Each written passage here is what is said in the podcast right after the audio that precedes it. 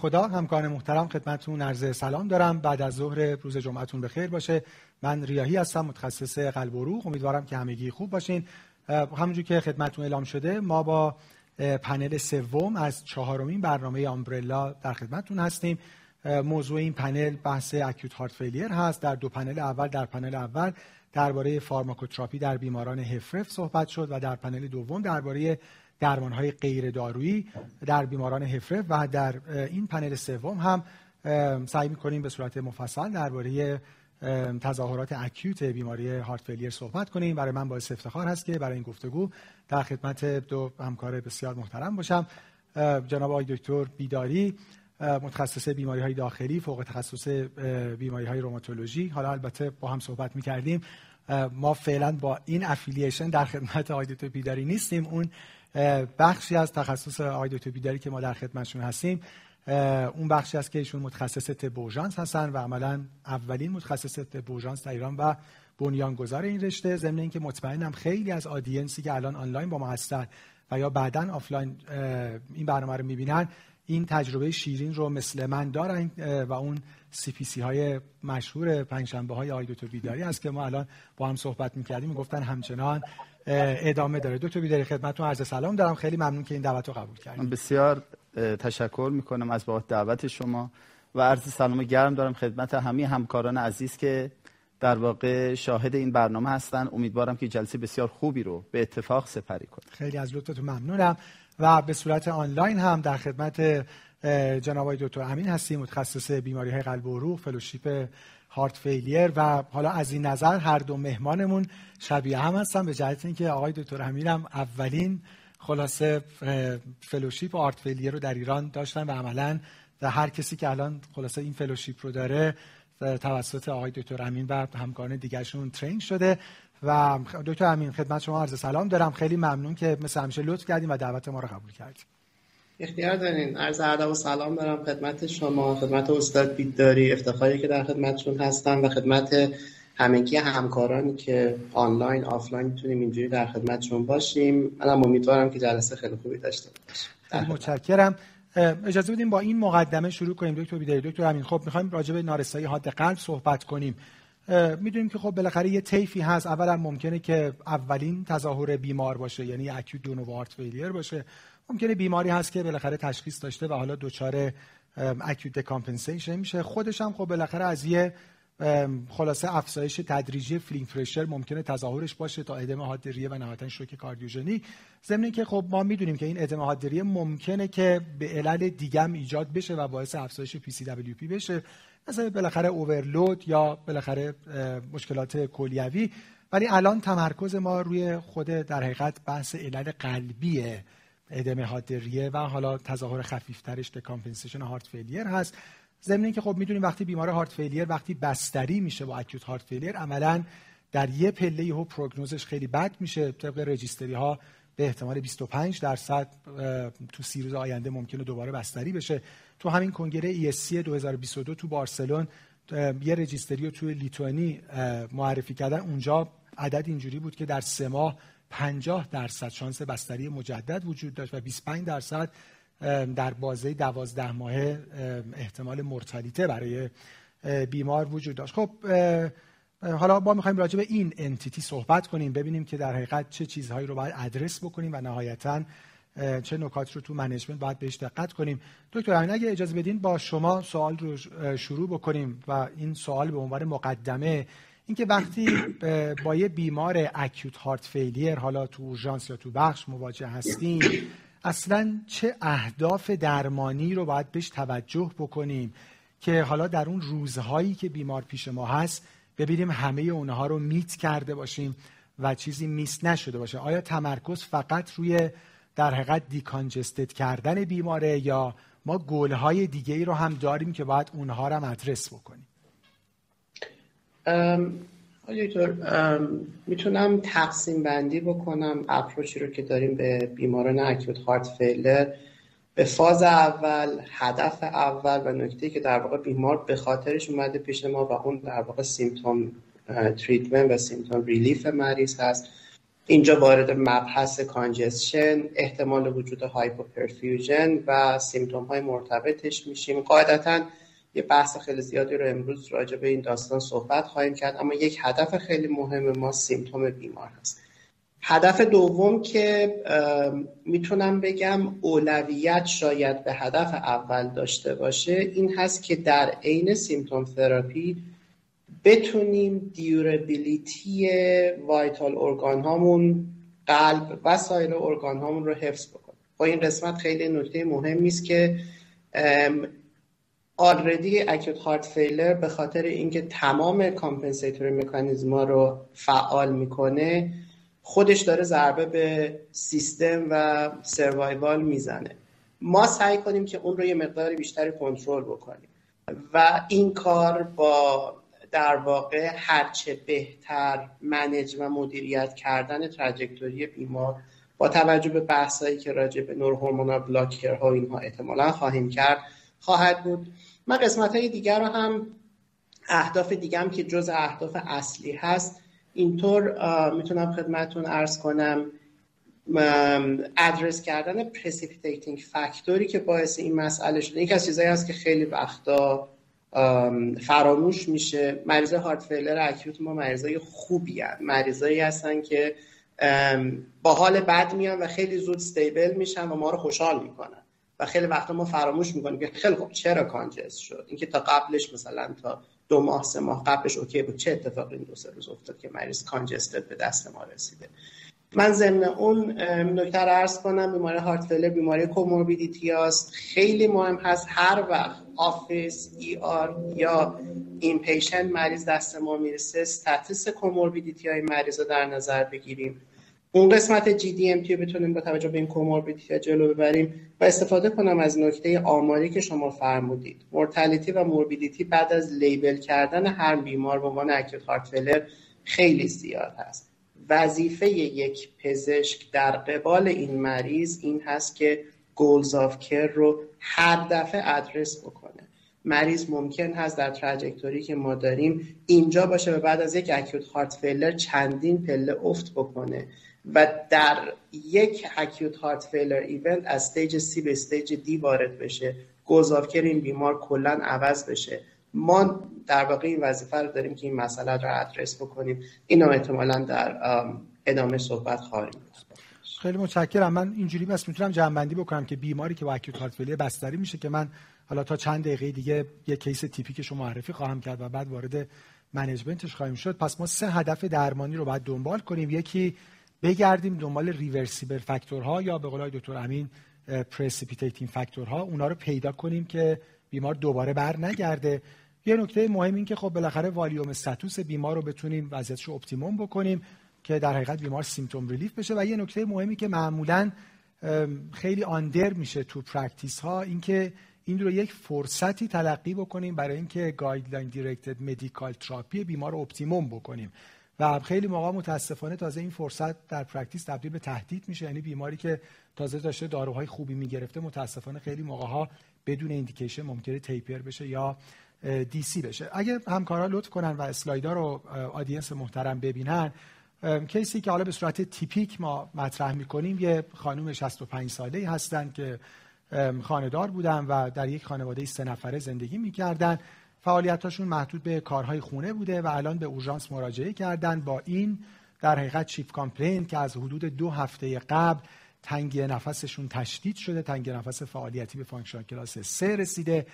دو بالش orthopnea پیدا کردن ولی symptom دیگه ای رو ذکر نمی کنن. در سابقه بیمار known case ischemic cardiomyopathy هستن. این سابقه CABG حدود 15 سال قبل دارن و در اکوهای قبلی هم بیماری EF 10 تا 15 درصد داشتن. داروهای بیمار در منزل که adherence خیلی کافی هم نسبت بهش نداشتن یه low dose آسپرین با توجه به سابقه CABG می‌گیرن. روزوواستاتین 20 میلی گرم دارن دریافت می‌کنن یعنی high intensity dose 2.5 میلی گرم بیزوپرولول 10 میلی گرم انالاپریل روزانه و 80 میلی گرم هم فروزماید به صورت دیوایده در دو دوز با فاصله 12 ساعت. در بیمار در اورژانس physical exam شون acutely در حقیقت ill ن ولی alert و اورینتن. یه grade دو obesity دارن BMI 36 بیمار tachycard ن با heart rate 110 فشارهای 110 رو 60 که حالا راجبش حتما خیلی صحبت خواهیم کرد و تقریبا tachypneic هستن یه respiratory rate 24 تا و یه saturation 89 درصد در هوای اتاق. در معاینه فقط تاکیکاردی داریم اسوان و استو و دو طرفم در حقیقت یه rale داریم در معاینه ریه. اندامهاشون گرمه ولی پالس هاشون یه plus و symmetric ه و دو طرفم ما ادم اندام تحتانی دو plus داریم. خب بیمار واضحا congested هست و تو همون اورژانس هم که برای بیماری Foley تعبیه شده تو همون نیم ساعت اول بیمار سی سی سی در حقیقت output توی urine bag داشتن. در نوار قلب یه sinus تاکیکاردی با left bundle branch block می‌بینیم و در اکویی که bedside انجام شده یه LV بسیار بزرگ داریم. EF بیمار همچنان همون 10 تا 15 درصد هست. moderate MR یه TR شدید با TRG 40 میلیمتر جیوه و pericardial و pleural effusion هم حالا در اکو دیده نشده در lab test بیمار تقریبا حدودا anemic هستن. mild هموگلوبین 11 و 2 از وضعیت iron profile بیمار خبر نداریم. WBC 8600 لاکت قابل قبوله. یک کراتینین یک و نه داریم که یک ماه قبل بیمار کراتینشون یک و هفت هم بوده. GFR estimated شون تقریبا 29 sodium ما 128 که خب هایپوناترمی دارن پتاسیم 3 و 1 داریم کلسیم 8 و 7 منیزیم 1 و 7 LFT mildly elevated ه ولی کمتر از دو برابر نرمال AST و یه لکتیت افزایش یافته داریم 3.8 میلی مول پر لیتر. خب می‌خوایم در حقیقت ببینیم که evidence based approach مون به این بیمار چی باید باشه و learning objective هایی که می‌خوایم ادرس بکنیم. خب یکی بحث گل های درمانی هست که راجبش صحبت شد. role biomarker ها رو در تشخیص و follow-up می‌خوایم ببینیم و حالا همونجوری که دکتر امین گفتم و مبحث خیلی مهمی هم هست راجع به optimize کردن داروهای HFrEF می‌خوایم صحبت بکنیم. اینکه در حقیقت داروها ادامه پیدا کنن taper بشن DC بشن و نهایتا تو شرایط hypotension و worsening renal function باید چه کار بکنیم optimize کردن داروها هنگام discharge و تیپوتریک های decongestion که حالا مفصل باید راجع به diuretic ها صحبت کنیم. بحث دوز های اولیه up-titration و اینکه حالا bolus بدیم infusion بدیم نهایتا booster های loop diuretic تیازیدها MRA استازولاماید بحث دوپامین. چجوری بیمار از نظر decongestion بتونیم evaluate بکنیم و loop diuretic و موقع discharge چجوری بتونیم manage بکنیم؟ role مورفین و oxygen supplementation رو صحبت خواهیم کرد. همینجور راجع به vasodilator های تزریقی صحبت خواهیم کرد در acute decompensated heart failure آیا اصلا role ی دارن؟ بحث نیتروگلیسرین نیتروپروساید و جایگاهشون کجا هست؟ و کوتاه راجع به بحث cardiogenic shock که حالا اونجا در حقیقت management ما چجور خواهد بود و نهایتا هم درباره پروفیلاکسی حالا هم چه در بیمارستان و چه outpatient خب ما دیگه نیازی به اسلاید ها نخواهیم داشت. دکتر بیداری اجازه بدین که حالا گرچه دکتر امین گفتن خب دو تا چیزی که ما باید خیلی سریع بررسی بکنیم بحث severity congestion و adequacy perfusion هست. اما اجازه بدیم با بحث oxygenation شروع بکنیم. خب بالاخره هر کی میاد معمولا تو اورژانس یه nasal cannula و یه چند لیتر اکسیژن مثلا روتین همه جا هست. قبل از اینکه اصلا بخواد بیمار evaluate بشه براش می‌ذارن. چه بیمارانی تو این setting اصلا نیاز به supplement oxygen دارن؟ یه نکته اگه بیمار همزمان COPD هم داشته باشه آیا این threshold متفاوته؟ و بعد ترتیب این که در حقیقت ما کی از مثلا non-rebreather mask بریم non ventilation و نهایتا کی ممکنه که بخوایم فکر کنیم به اینکه بیمار در حقیقت intubate بشه و در حقیقت از اون طریق مثلا به صورت mechanical بخواد ventilate بشه. این سیر رو بفرمایید تا بعد حالا وارد بحث decongestion و بعد hypoperfusion بشه خب خیلی ممنونم از سوالات متوالی که فرمودید که هر کدوم بحثی بله. جدایی داره ولی من سعی می‌کنم خیلی به اختصار این مطالب رو پاسخگو باشم اولا باز هم تشکر بابت اینکه از oxygenation شروع کردیم بله. چون با شخصیت طب اورژانس و بحث ABC که ما داریم همیشه بحث airway و در کنار airway oxygenation اولویت اول رو داره از منظر اورژانس این بیمار یک بیمار critical ه به دلیل که هایپوکسی داره که O2 saturation زیر 90 درصد به احتمال زیاد PO2 ی کمتر از 60 و با توجه به زمینه heart failure ی که داره که احتمال اختلال perfusion در این مریض بسیار بالاست مجموعا شرط بیمار خیلی وخیم می‌کنه. بنابراین این بیمار از همون ابتدا مورد توجه متخصص اورژانس هست. این نکته اول. در مورد که سوای اون شرح حال مفصلی که فرمودید و اون شرح حال نکات بسیار بسیار جالبی داره. ولی در موردی که ما ابتدا به ساکن با این مریض چه کار خواهیم کرد از management شروع می‌کنیم و اون تجویز اکسیژنه. و تج... تجویز اکسیژن در این به صورت high flow انجام میشه. ترجیحاً با non-rebreathing mask که reservoir داره و 10 تا 15 لیتر اکسیژن در دقیقه چنین flow ی برای بیمار داده میشه و بر همون اساس وضعیت oxygenation بیمار بر اساس pulse oximeter مجدد recheck میشه. و گول ما اینه که O2 sat بیمار رو به بالای 90 درصد برسونیم.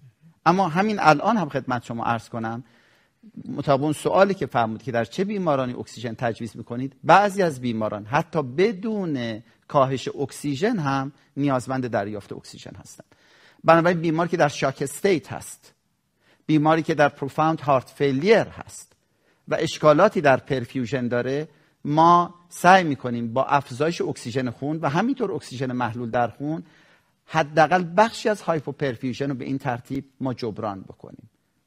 تجویز وسایل کمکی non-invasive و invasive بسته به intervention اولیه ما داره که آیا بیمار با این oxygenation ی که براش برقرار کردیم به اون گول مطلوب دست پیدا می‌کنیم یا خیر؟ اگر بیماری امکان airway protection رو نداشته باشه یا بیمار دچار خستگی یا زجر تنفسی باشه. که حدس می‌زنیم. به صورت impending دچار respiratory arrest یا respiratory failure جدی خواهد شد تو این موارد ممکنه از invasive ventilation ما استفاده بکنیم. بنابراین تو این مریض اقدام اولیه تجویز اکسیژن حد اکثر با استفاده از non-rebreathing mask و reservoir هست و مطالب بعدی رو حالا انشالله در ادامه فرمایشات خواهیم گفت. بله، یعنی threshold عدد 90 درصد هست. در مورد heart failure ما چنین threshold ی نداریم؟ acute decompensated heart failure اکسیژن به عنوان یک روتین هست و base هست و ما نمی‌خوایم که بیمار با PO2 ی 60 بگیم که ما رضایت داریم در مورد بیمار. maximal PO2 در مورد این بیمار مورد توجه به صورت non-invasive و اگه fail شد عملا non-rebreather mask اون وقت میریم سر وقت non-invasive ventilation اونم حالا به شرطی که contraindication نداشته باشه که بعد طبیعتا. در حقیقت contraindication ش آشنا باشیم و نهایتا هم که خب intubation دکتر امین حالا ضمن اینکه سوالات که مطرح میشه اگه همکارای دیگه هم نظر بیشتری دارن بفرمایید. اگه راجع به بحث oxygenation نکته‌ای دارین بفرمایین. اگه نه سوال بعدی من هم که حالا هر دوتا رو با هم بفرمایین راجع به تست هایی که ما ممکنه بخوایم. خب الان این بیمار مثلا ABG نداشت BNP نداشت تروپونین نداشت. سوال هم اینه که آیا اینها تست های ضروری هست؟ چه تست های چون بالاخره خب resource ها محدوده. اینکه همه بیماران بیان و همه تست ها برشون انجام بشه حالا هم واقعا درست نیست. هم futile هم خب بالاخره حتما یه بیماران دیگه محروم شدن از اونها. چه تست هایی برای ما ضروری هست؟ هم در شروع و هم در مانیتورینگ و فواصل چک کردن این تست ها در مورد تست ها من استفاده می‌کنم از نکته در واقع limited resource ی که فرمودید و می‌خوام بگم خیلی مهم هست که history-wise جلو بریم. ما این نکته استفاده کردن از natriuretic peptide ها بسیار کمک کننده هست. می‌دونید natriuretic peptide ها شناخته شدن برای diagnose و به خصوص برای rule in rule out کردن. نکته مهم اینجاست که اگر بیماری با heart failure reduced ejection fraction تو congestion و تو edema اومده این مقدار خیلی زیادی تکلیف واسه ما مشخصه. بنابراین خیلی مهم هست اگر این توانایی وجود داره واسه dichotomize کردن اینکه خب این عدد ما رو به سمت می‌بره که مریض chronic heart failure هست الان acute چیزای دیگه اومده روش. یا اینکه نه صرفا heart failure هست می‌تونیم ازش خیلی خوب برای differentiation استفاده بکنیم. اما اگر وجود نداره بسیاری از بیماران heart failure هرچی تو stage در واقع heart failure شون جلوتر میرن BNP بالاتر پیدا می‌کنن. خیلی وقتا اینا رو ببینید stable هم هستن میشه شما با یه proBNP مثلا 800 1000 1200 میاد. با همین 1200 اگر مثلا یه کمی به خاطر یه pneumonia به خاطر یه آلرژی یکم سرفه بکنه و بره ER میگن خب این 1200 احتمالا تو acute heart failure exacerbation هست. این نکته مهم نیست. اما اجازه بدید عرض کنم که اگر به قسمت prognostic و follow-up implication های natriuretic peptide ها اعتقاد داشته باشیم که من واقعا recommendation رو دارم. همیشه ما ازشون استفاده می‌کنیم و follow شون می‌کنیم. اگر بتونیم نمی‌خوام بگم target قرار بدیم اما اگر بتونیم trend شون رو در حین hospitalization یک بیمار یا در بین acute management مریض داشته باشیم بسیار کمک کننده است. حتما در کنارش سایر موارد رو چک می‌کنیم. من استفاده می‌کنم از نکته که آقای دکتر فرمودن و می‌خوام یه مقداری عرض کنم که ما باید pragmatic practice رو در نظر داشته باشیم. بیماران heart failure بیماران comorbidity هستند. بیمارانی هستند که درصد خیلی زیادشون COPD OSA, OHS و سایر موارد رو دارن. اینها با pattern های میکس با یک mix picture به شما مراجعه می‌کنن و افتراق دادنش تو فاز اولیه واقعا کار مشکلی است. و این نکات از سمت همکاران emergency medicine ما که این تجربیات جالب رو راجع به اینکه می‌دونید ما مثلا guideline مون همه 90 درصد رو میگن. اما این نکته ای که خب شما سعی کنید از اکسیژن به این طریقه استفاده بکنید رو من این رو نکته رو ازش یاد می‌گیرم که چقدر مهم هست multi approach که در ابتدا ما داریم به مریض heart که می‌بینیم. و در کنار این مسئله چک کردن تمام داستان ها من خیلی موافق هستم حتما این مریض chest x-ray رو داشته باشه CBC رو داشته باشه. یک یه metabolic panel کامل داشته باشه. ABG شاید واقعا همیشه ممکن نباشه کمی سختمون باشه ولی خب ما داشتن VBG و یه پالس همیشه کمک کننده هست برای ما. و اجازه بدید عرض کنم از همینجا وقتی ما میگیم اینیشیال ایوالویشن ها کنارش هم بذاریم که ما خیلی مهمتر هست چگونه مانیتور می‌کنیم مریض با چه lab data هایی با چه vital هایی و با چه نکاتی مریض رو مانیتور درست. خیلی خب خیلی متشکرم. حالا ما باز راجع به اینکه با چه interval هایی هم vital sign و هم آزمایش ها رو چک بکنیم صحبت خواهیم کرد. بریم حالا وارد مبحث مهم diuretic therapy بشیم. بالاخره مهمترین predictor outcome اینه که ما قبل از discharge یه adequate diuresis داشته باشیم. حالا متاسفانه بر اساس آمارهای مختلف خیلی از بیمارانی که در حقیقت دارن مرخص میشن همچنان congested دارن مرخص میشن. و یه بخشی از این علت rehospitalization که خب خیلی بالاست یعنی تو سی روز 25 از هر چهار تا بیمار یکی دوباره بخواد برگرده همینه که خب خوب بیمار decongested نشده. یه خرده راجع به diuretic بفرمایید دکتر بیداری. حالا هم اهمیت زمانش. شما تو اورژانس خب ما این اصطلاحای مثلا door to needle و door to balloon و بعد FMC to رو زیاد داشتیم. الان ما بحث مثلا door to diuretic هم داریم. این زمان چقدر واقعا برای بیمار سرنوشت سازه؟ این یه نکته. و دوز شروعمون چقدر باید باشه؟ این هم همیشه سوال بیماری که naive ه نمی گرفته بیماری که مثل بیمار ما داشته 80 میلی گرم furosemide می‌گرفته. و بعد پاسخ به درمان رو چجوری ارزیابی چند دقیقه دیگه بیایم سر بیمار و بعد چی رو چک کنیم؟ و بعد ببینیم آیا مثلا به بولس بعدی نیاز داره یا نداره؟ ببخشید سوالات طولانی میشه. و بعد اینکه کی به انفوزیون فکر بکنیم. حالا تا بعد اینا رو با دکتر امین هم دوباره نگوشیت خواهیم کرد. خب خیلی ممنون. باز این سوالات متعددی است که هر کدوم جوابی جداگانه ای رو میطلبه. ولی باز از منظر متخصص طب اورژانس این نکته رو من خدمتون عرض بکنم که شرح حال این مریض دارای جزئیاتی است که در clinical decision making ما کاملا تاثیر بله، و اگر بله، فرصتی بله. هست من راجع به نکات شرح حال آره، بگم چون این case رو تبدیل case ویژه می‌کنه. از نظر ما هر case ی case ویژه است. بدون background یک case صرفا سوال امتحانی است. اون که در practice هست background اپیدمیولوژی و نکات متفرقه است که در جنب case وجود داره. اون وقت اون case رو تبدیل به case unique می‌کنه. ببینید فرمودی یه خانمی 65 ساله است که خانه داره و من متوجه میشم که این فرد احتمالا physical activity چندانی نداره. در کنار obesity که داشته. بله. صحبت شد که بیمار CABG داشته و بیمار ischemic cardiomyopathy ه و از قبل ejection fraction پایین داره و من متوجه میشم که بیمار بیمار chronic heart failure است که دچار acute decompensation شده که الان مشتری بخش اورژانس شده فرمودید که شکایت اصلی بیمار dyspnea on exertion و orthopnea ست و این نشون میده که بیمار backward failure بطن چپ رو داره و احتمالا مشکلات ریوی داره و این با اون معاینه که crackle در قواعد ریه شنده میشه در این فرد obese از نظر من حائز اهمیته. گو این که ما در افرادی که morbid obesity دارن خیلی شایع crackle رو در قواعد ریه به دلیل stasis و atelectasis داریم. بنابراین این کاملا defining نیست برای من. اما در عین حال من هر مریضی رو که به عنوان یک متخصص اورژانس بخش اورژانس میام که با cardinal manifestation مراجعه می‌کنه. مثل این بیماری که با تنگ نفس حاد مراجعه کرده. هیچ وقت differential diagnose ها رو فراموش نمی‌کنه. من بلافاصله نمیگم چون این مریض قبلا سابقه heart failure داشته الان علت مراجعش heart failure ه این مریض به دلیل obesity و به دلیل کم تحرکی و به دلیل risk factor های atherosclerotic ی داشته ممکن آمبولی ریه باشه و یا ممکنه هر مشکل دیگری باشه. بنابراین این ساده انگاری است که بدون یک اولویشن منطقی در مورد این مریض اقدامات درمان هارت فیلیر رو انجام بدیم. در که شما می‌دونید بعضا درمان آمبولی یک ایندکتوری با درمان دکانجسشنه و اینها با هم جمع نمیشه. بنابراین این خیلی برای من اهمیت داره که ببینم این مریض چه وضع داره.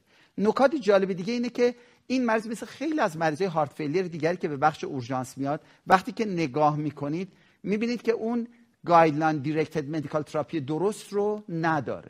و این مریض هم نداره. بلکه فرمودید که این مریض beta blocker مصرف می‌کنه بسیار عالی. فرمودید ACE استفاده می‌کنه بسیار عالی. ولی من ندیدم که در مورد این مریض از mineralocorticoid receptor antagonist استفاده بشه یا مثلا امپاگلیفلوزین برای این مریض تجویز شده باشه.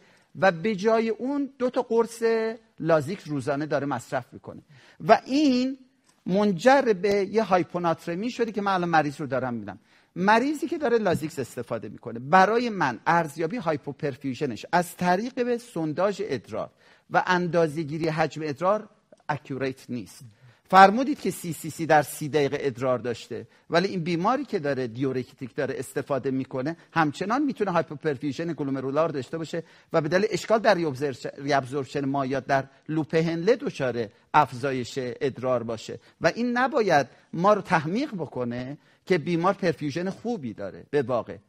همینطور گرم بودن اندام ها هم برای من به تنهایی کافی نیست که برای که hypoperfusion بشه از نظر من همین که lactate سروم بیمار فرمودید بالاست این دلیلی برای hypoperfusion البته هایپوکسی هم می‌تونه این کار بکنه که بیشتر من فکر کنم در این مریض mixture ی از هایپوکسی و hypoperfusion باعث این موضوع شده. نکته دیگه که در مورد این مریض اکوش اشاره کردید که من اصلا تخصصی در این زمینه ندارم ولی ما برداشت‌های خاص خودمون رو در ارتباط با پاراکلینیک داریم.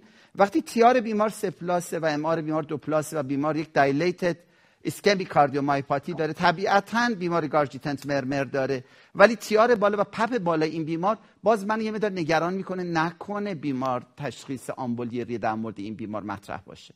چون شدت TR ش نسبت به MR بیشتره. و اینم یه نکته است. گرچه سناریو برای decompensated acute heart failure کامله ولی اگه ما به فکر differential diagnosis نباشیم هرگز اونها رو تشخیص نمیدیم. بنابراین این نکاتی بود که من می‌خواستم عرض کنم. چون بدون در نظر گرفتن این نکات approach به این مرض که الان صاف بریم سراغ diuretic به نظر من premature هست. با فرض بر این که در بالین ما تشخیص اولمون heart failure هست ما نیاز به تست های rapid bedside ی داریم که اونها رو اصطلاحاً point of care testing میگن که یکی از اونها POCUS هست ما استفاده از point of care ultrasonography رو در بیمار برای اینکه بتونیم define کنیم که بیمار نکنه بیمار آمبولی ریه باشه. یا آمبولی hemodynamically significant برای ما خیلی اهمیت داره. بنابراین اگر بیماری dilated RV داشته باشه در مقابل LV طبیعتا شرایط بیمار از نظر approach بعدی و decision ی که ما خواهیم گرفت در مورد مریض متفاوته. و اگه همون سونوگرافی رو من بزنم رو femoral vein و متوجه بشم که femoral vein collapsible نیست و مواد اکوژن در داخلش هست. اصلا می‌تونم بگم که تشخیص رو در مورد این بیمار دادم. یعنی رو background CHF بیمار دچار آمبولی ریه شده. و اون وقت اصلا مسیر درمانی من می‌تونه در مورد مریض کاملا متفاوت باشه. ما اصطلاحا این ارزیابی رو RUSH exam میگیم. rapid ultrasonography for shock و الزاما هم فقط برای شاک نیست برای چنین مواردی که چیز از کاملا کمک می‌کنه. بنابراین نکات زیادی رو هم در ریه می‌تونیم بررسی کنیم از نظر reverberation artifact یا B-line profile که اینجا چون اسلایدی نیست من نمی‌تونم اینها رو نمایش بدم ولی این می‌تونه به ما بگه ادمه ریه داره بیمار. یعنی با اولتراسونوگرافی ما حساستر از چست ری می‌تونیم اینترستیشال ادما رو مشخص کنیم. میپذیرم که در فرد چاق این یه مقدار مشکل هست این ارزیابی ولی به هیچ وجه غیر ممکن نیست. بنابراین وجود ادم دو طرفه در ریه بدون دایلتیشن ویژه آروی در مورد این بیمار و عدم وجود شواهد ترومبوز در لوبر اکستریمیتی من رو احتمال زیاد متقاعد خواهد کرد که بیمار همون کیس اکیوت دکامپنسیتد هارت فیلیره با یک درمان نامناسب کرونیک. کرونیک که برای من آرزدار شده برای اینکه من در مورد این مریض الان در نقطه صفر نیستم. شما آزمایشاتی رو به من گفتید که انجام شده و من اتند الان بالا سر بیمار مدم یا پزشک بالا سر بیمار مدم و بیمار دارم می‌بینم. بیمار سودیوم پایین داره بیمار پتاسیم پایین داره. در حالی در کانجست استاتوس هست. پاش ادم داره احتمالا ریش ادم داره. خب من در مورد این مریض این سوال برای من مطرحه. من نمی‌خوام اینجا دیگه ادامه بدم چون حتما از فرمایش آقای دکترم استفاده بکنیم. آیا تجویز لیبرال دیورتیک های آیوی که می‌تونه هایپوکالمی و هایپوناترمی رو در این مریض تشدید بکنه با چه ملاحظاتی باید صورت بگیره؟ بنابراین ببخشید که من سوال شما رو با سوال پاسخ دادم.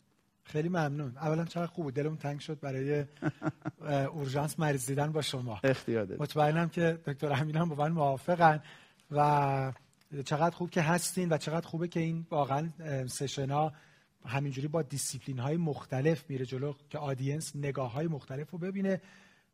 به خصوص شاید برای من مهمترین نکته آموزندش همین که tunnel vision به مریض نگاه نکنیم. چون مریض ischemic cardiomyopathy ه و الان با تشدید تنگ نفس اومده پس حتما یه acute decompensation heart failure ه خیلی موقع همینجوری که فهمیدیم اصلا درمان ها متضاد میشه. یعنی اگه مریض یه مثلا آمبولی ریه باشه حتی گرفتن مایه ممکنه حتی شرطشو بله. بدتر بکنه حتی ممکنه که نیاز به دادن مایه بله. داشته باشه.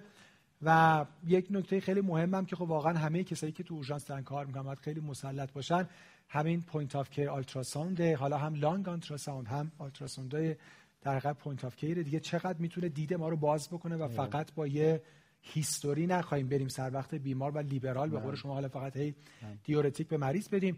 خیلی متشکرم حالا من عذر می‌خوام بله. وسط فرمایش شما این نکته عرض بکنم concern دیگر ما در مورد این مریض acute ischemia س بله. چون بیمار سابقه CABG داشته بله. و این از نظر اورژانس بر ما فوق العاده اهمیت داره برای همین یک point of care testing دیگری که در مورد این ما حتما انجام میدیم ECG استاندارد هست در مورد این مریض حتما می‌گیریم فرمودید که بیمار left bundle branch block داره و من می‌دونم که ECG اون حساسیت لازم رو نداره. حتما در کنارش تروپونین درخواست می‌کنیم. صد درصد از همکاران قلب هم می‌خوایم که در اولین فرصت بر بالین بیمار حاضر بشن. یعنی شرح دقیقی هم از بله نکنه بیمار یک acute ischemia on chronic ischemia داشته و این باعث decompensation وضعیت قلب خیلی ممنون از این نگاه همه جانبه من سوالتونم منتقل می‌کنم به خود دکتر امین و حالا اگه راجع به نکات آیدروپی داری نکته داریم بفرمایید و بعد با همه نکاتی که فرمودن اگه ما قانع بشیم. حالا با proBNP که شما فرمودین با point of care ultrasound ی که انجام میشه و نهایتا با نگاه همه جانبه ای که داریم که الان بیمار ما یه acute decompensation of chronic heart failure ه که احتمالا علتش هم همین adherence پایین نسبت به داروهای نصف نیمه که داره می‌گیره یعنی MRA نمی‌گیره SGLT2 inhibitor نمی‌گیره و همون داروها هم تازه adherence مناسب نداره. دکتر همین توصیهتون برای decongested کردن بیمار چیه؟ بیمار خودشون 80 میلی گرم فروزماید خوراکی می‌گرفتن.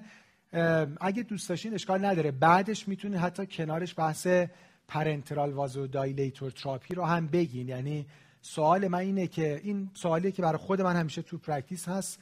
دوست دارم از شما بشنوم بعد آقای دکتر بیداری این که آیا نیترات وریدی روتین این بیمارانه یا نیترات وریدی فقط مال بیماران hypertensive crisis acute MR و بیماران ایسکمی شدیده. من باز هم خواهم استفاده کنم از کامنت هایی که استاد دادن.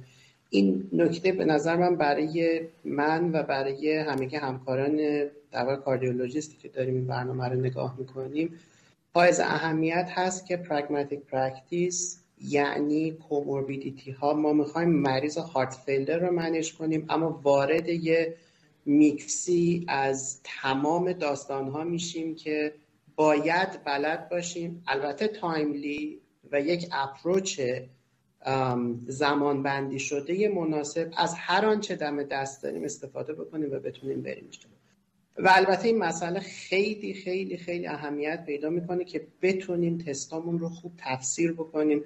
هر یک دونه تستی که میدیم و اب نرمال در میاد وضعیتمون رو خیلی به هم می‌رسه من مثال پامین امبولیزمی که استاد فرمودن رو بخوام فکر کنم. خب کرایتریا بندی ها رو پیدا می‌کنیم مثلا از ولز استفاده می‌کنیم تصور می‌کنیم یه داستانهایی داره گاهی از اوقات اگه مریض نونکس این مسئله نباشه و فکر کنن که شاید دیدایمر تأثیری تو تصمیم گیری داره برن سراغ دیدایمر بعد دفعه دیدایمر رو بالا ببینن داستان یکم شیفت پیدا کنه و این بیمار کاملا موافقم از بیمارانی هستن بیمارانی هست که در یک اپروچ ای آر به احتمال خیلی زیاد یک تست برای بررسی پامون امبولیزم خواهد داشت که واقعا بر اساس approach اولیه در واقع کسی هست که میبیندش. و این نکات نکات مهم این نکات نکات pragmatic ی هست که در مورد مریض وجود داره.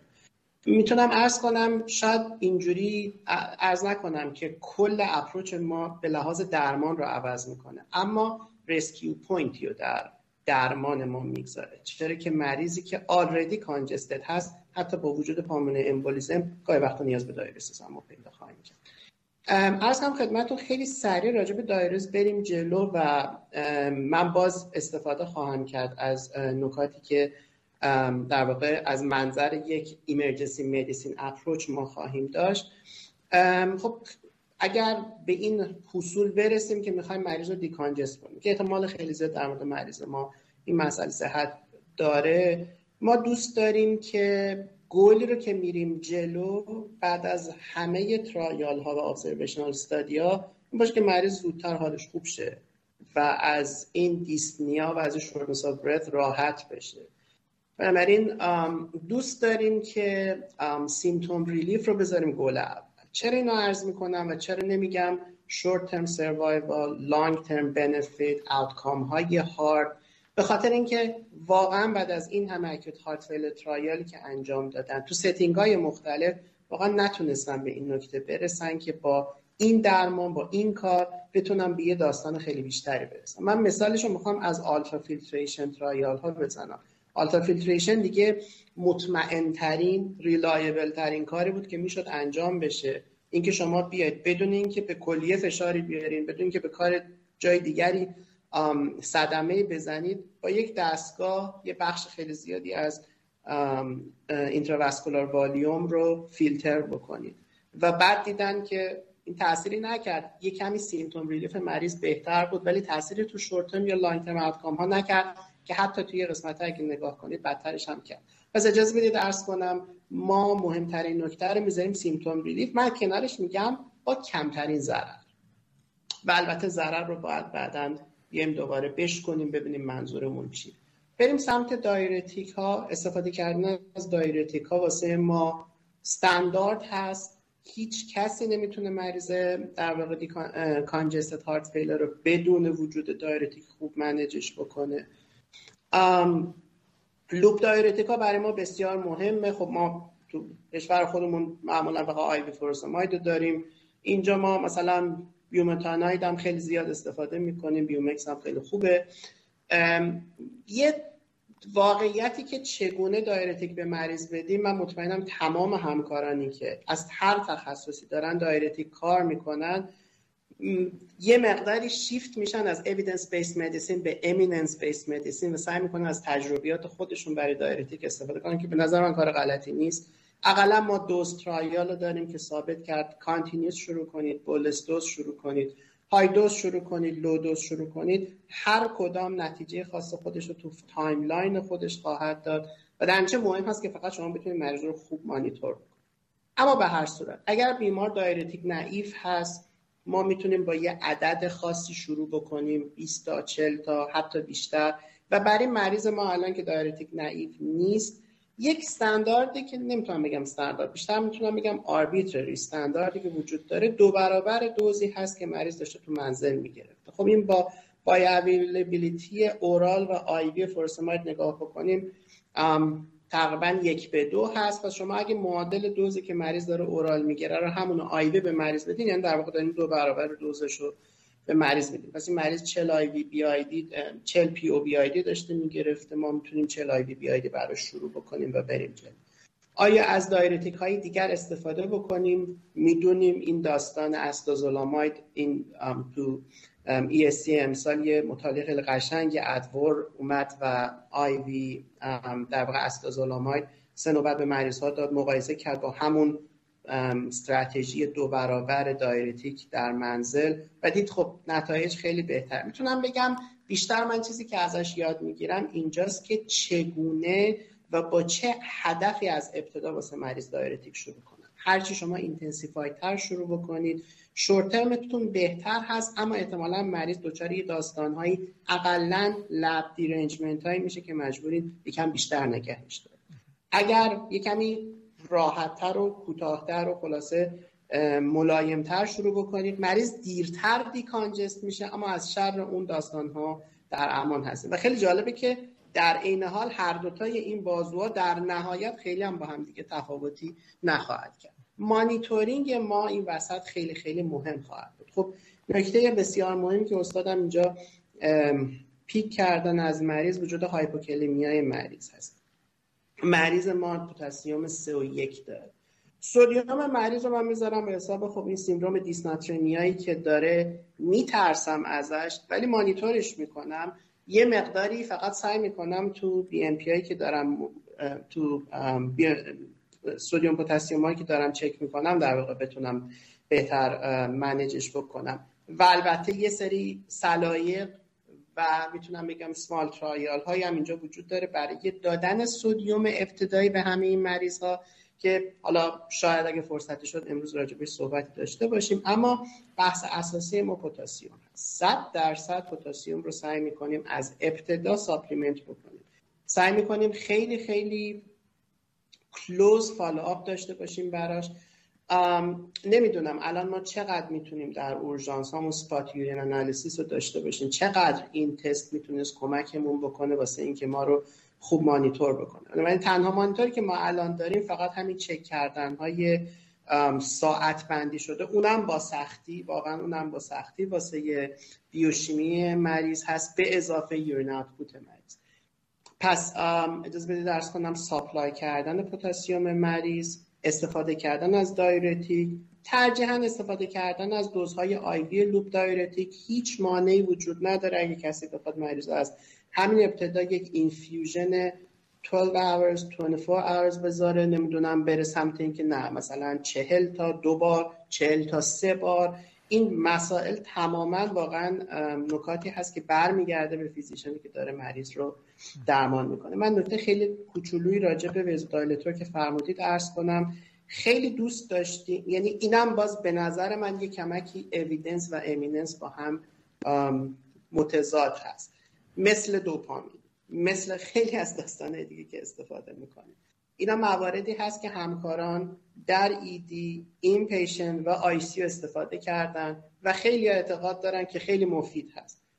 اما وقتی که میاد تو clinical trial ا ما چیز خوبی ازش نمی‌بینیم. ما به نفع vasodilator ها واقعا فقط registry ها و observation study ها رو داشتیم که اینها واقعا نشون داد مریض های ما هر چی sympathetic overactive تر باشن. ما با vasodilator با این theory با این تئوری که می‌تونیم مثلا output شون رو افزایش بدیم احتمالا یه outcome بهتری داریم. و خاطرتون هست مطالعه قدیمی داریم که اومد high dose diuretic با low dose diuretic به اضافه dilator مقایسه کرد دید اون نتیجه بهتری داد اما خب هرچی که رفتن جلو سعی کردن مثلا vasodilator های یه کمکی خلاصه specific تر بیارن نمی‌دونم داستان های دیگر درست بکنن. متاسفانه با شکست مواجه شد. و الان ما مثلا فرض کنید همین جدیداً مطالعه الیزابت رو داریم یا مثلا تو GALACTIC-HF داریم. اینا متاسفانه نتونستند نتیجه خیلی خوب از vasodilator نشون بدن. vasodilator بدون شک تو مریضایی که hypertensive heart failure هستن چه می‌دونم یه داستانی رو شما دارید که مشخصا برای hypertension هست نقش ویژه‌ای پیدا می‌کنه. این بیمار هم صرفا به خاطر عدد systolic blood pressure ش که حول و حوش 110 هست که می‌دونید guideline آمریکایی خیلی به این اعتقاد ندارم و European guideline ها رو عدد 110 هنوز در واقع recommendation های خودشون رو برای vasodilator دارن. جا برای دریافت vasodilator داره اما می‌خوام عرض کنم با ادورب متاسفانه بدون اویدنس و چیزی هست که اگر بخواید از اون ویزو دایلیتوری که دم دستمون هست استفاده می‌کنیم. و ما تی انجی دم دستمون هست اون رو استفاده می‌کنیم. دوزبندیش چگونه باشه و چقدر چند برای چه مدت استفاده بکنیم؟ عرض کردم نمی‌تونم بر اساس ترایال بر اساس اویدنس محکم بگم. هرچی بگم امیننس شخصا از vasodilator بسیار استفاده می‌کردم و می‌کنم برای acute heart failure ها شخصا خیلی اعتقاد داشتم که می‌تونه برای مریض هایی که stage C به D heart failure هستن برای ما کمک کننده باشه. بسیار برای stable کردن end organ ها مناسب هست. بسیار برای کم کردن نیاز ما برای افزایش دوز در واقع furosemide می‌تونه مفید باشه. ولی عرض کردم وقتی اون رسید به evidence based medicine چیزی در واقع تاییدش نکردم به این حرفا بیشتر eminence خیلی متشکرم. من این تیکه diuretic رو یه جمع‌بندی بخوام بکنم و parenteral vasodilator therapy رو و بعد نظر شما هم داشته باشم و بعدم یه یه دقیقه استراحت کوتاه. به جهت دوز پس فرمودین یا همون دوز و یا نهایتا مثلا دو دو نیم برابر دوز خوراکی رو بتونیم داشته باشیم و بعدم بیمار حالا یا follow می‌کنیم با در حقیقت output ادراری یا حالا اگه امکانش برای اون باشه با یه urine spot از نظر excretion sodium که ببینیم به عدد 50 تا 70 رسیدیم یا نه. این یه نکته. و خب راجع به انفوزیون bolus هم فرمودین که حالا حداقل trial ی در در trial ها اینا خیلی با همدیگه تفاوتی نداشتن. راجع به vasodilator ها من ببینید دکتر امین این جمع‌بندی رو از شما درست متوجه شدم یا نه؟ چون واقعا آدم دوست داره خب با practice کسایی که سالها کار کردن و عملا expert این field هستن آشنا بشن. ما علی‌رغم این که evidence ی نداریم. حالا تازه مثلا مطالعاتی مثل ASCEND-HF هم داشتیم با nesiritide که اونام negative trial بود عملا دیگه اصلا nesiritide رو نداریمش اینقدر که خلاصه trial منفی بود. ولی شما در practice تون توصیه به early initiation می‌کنید در کنار furosemide حالا طبیعتا اگه فشار بیمار اجازه بده. درسته؟ خیلی متشکرم. دکتر بیداری شما حالا هم راجع بحث diuretic اگه نکته اضافه داریم بفرمایید یا حالا اگه جایی به نظر شما controversy هست یکی هم بحث vasodilator. آیا شما در practice اورژانس ترجیح می‌دید بیمار این دوتا رو با هم بگیره؟ یعنی مثلا این بیمار 40 میلی مثلا furosemide IV الان bolus بگیره و مثلا کنارش مثلا یه 5 میکرو هم مثلا نیترات وریدی بگیره؟ یا اینکه نه می‌ذارید اگه fail شد diuretic step بعدی نیترات باشه و یه نکته هم راجع به low dose dopamine بفرمایید بالاخره اون هم در trial ا خیلی توفیقی نداشته بجز تو subgroup مثلا EF زیر 40 درصد. آیا اونم به عنوان یه مثلا پله آخر نگه میدارید؟ یا اینکه نه در practice همون اوایل سعی می‌کنید که بالاخره استفاده کنید و خوب بیمار رو diuresis ش رو بیشتر کنید؟ خیلی ممنون. من خیلی سریع عرض بکنم باز چون چند سوال بود بحث جنابعالی به طور کلی ما اورژانسی ها بیماری رو که با decompensated heart failure میاد و ادم pulmonary. تنگی نفس داره و hypoxic هست. diuretic پیش‌فرض ماست که به مریض میدیم مگر که بیمار hypotensive باشه. این به صورت کلی. چون ما principle ها زیاد داریم توی اورژانس. یکی از principle های ما تجویز diuretic IV choice available ما Lasix هست برای بیماری که دچار pulmonary edema هست و normotensive یا hypertensive این حتما جزء برنامه درمانی ما هست. و تجویز نیتروگلیسیرین. حتما جزء برنامه درمانی ما هست. اگر بیمار normotensive باشه یا hypertensive باشه به شرط اینکه بیمار کنتراندیکاسیون دیگری برای دریافت این دارو نداشته باشه و به طور خاص در مورد بیمارانی که دچار ischemic disease هستند سوفل regurgitant دارن و توی این بیماران ما ترجیح میدیم که اینها رو استفاده کنیم. این بیمار background ischemic cardiomyopathy ی داره. و ما می‌دونیم نیتروگلیسیرین نه الزاما به جهت prognostic و evidence base بلکه به جهت همون symptomatic ی که صحبت شد می‌تونه ایجاد relief ایجاد کنه. دلیل دیگری که من نیتروگلیسرین که این مریض میپسندم اینه که احساس می‌کنم در مورد تجویز diuretic های محدودیتی دارم. بیمار naive نیست برای diuretic 80 میلی گرم Lasix می‌گرفته و از منظر اورژانس هر بیمار acute heart failure که به هایپوناترمی به بخش اورژانس میاد و تو congested state هست به خودی خود هایپوناترمی یک independent risk factor برای poor prognosis هست. یعنی این بیمار حتی دست و پای ما رو در مورد درمان intensive diuretic ممکنه به نوعی ببنده همونجوری که آقای دکتر به زیبایی این مسئله رو تشریح کردند. بلا فاصله وقتی بیمار با هایپوناترمی میاد بلا فاصله برای من اورژانسی مسئله برای من مهمه که این dilutional هایپوناترمیه یا بیمار absolute sodium loss داشته در واقع. و بلا فاصله هموگلوبین بیمار رو نگاه می‌کنم وقتی هموگلوبین بیمار مثل این بیمار پایین هست فکر کنم بیمار dilutional هست و فکر کنم واقعا تو وضعیت congested هست. و به تزریق دیورتیک رو میپسم در کنار مانیتورینگ سدیم و تجویز پتاسیمی که من هم شدیدا با این موضوع کاملا موافق هستم. در این حال هنوز ECG توی مریضاش خالی است. داشتیم داشتیم left bundle یعنی ما ECG serial هم البته بله. می‌گیریم در مورد این مریض. و تروپونین رو من سعی می‌کنم در مورد این مریض داشته باشم چون هنوز نمی‌دونم که وضعیت ایسکمی در مورد این مریض چگونه است. در مورد low dose دوپامینی که شما فرمودید این دیگه practice روتین ما نیست. ما theoretical effect رو نمی‌تونیم جایگزین pragmatic approach بکنیم. و از نظر ما این تاثیر در مطالعات نشون نداده شده که واقعا می‌تونه به لحاظ بالینی efficacious باشه. خیلی متشکر دکتر همین فقط راجع به دوپامین هم شما هم در رفرنس های heart failure نظر همین هست بله؟ بله هم که استاد فرمودن. دوپامین هم البته بیشتر داروی ICU هست و چیزی هست که همکاران تو intensive care خیلی بهش در واقع تجربیات خوب باهاش دارن ما مطالعه ROSE-AHF رو داریم که استفاده کردن از diuretic نتونست renal protection یا حتی به یعنی اینطوری diuresis بهتر رو تو مریضا نشون بده. می‌خوام عرض کنم که تقریبا الان دیگه از اینکه ما واقعا برای مریض acute heart failure ی که از ابتدا میاد دستمون دوپامین شروع بکنیم به خاطر اینکه diuresis بهتر داشته باشیم این کاملا رد هست. اگه تو فازهای بعدی ما یه چیزی داریم به اسم diuretic resistance و اینکه مریض ما در واقع الان دچار مشکلات پاسخ به اون diuretic است که داریم میدیم سعی می‌کنیم از option های دیگر استفاده کنیم ولی باید عرض کنم تو pragmatic practice هنوز و بیشتر در setting ICU از دوپامین خیلی استفاده میشه.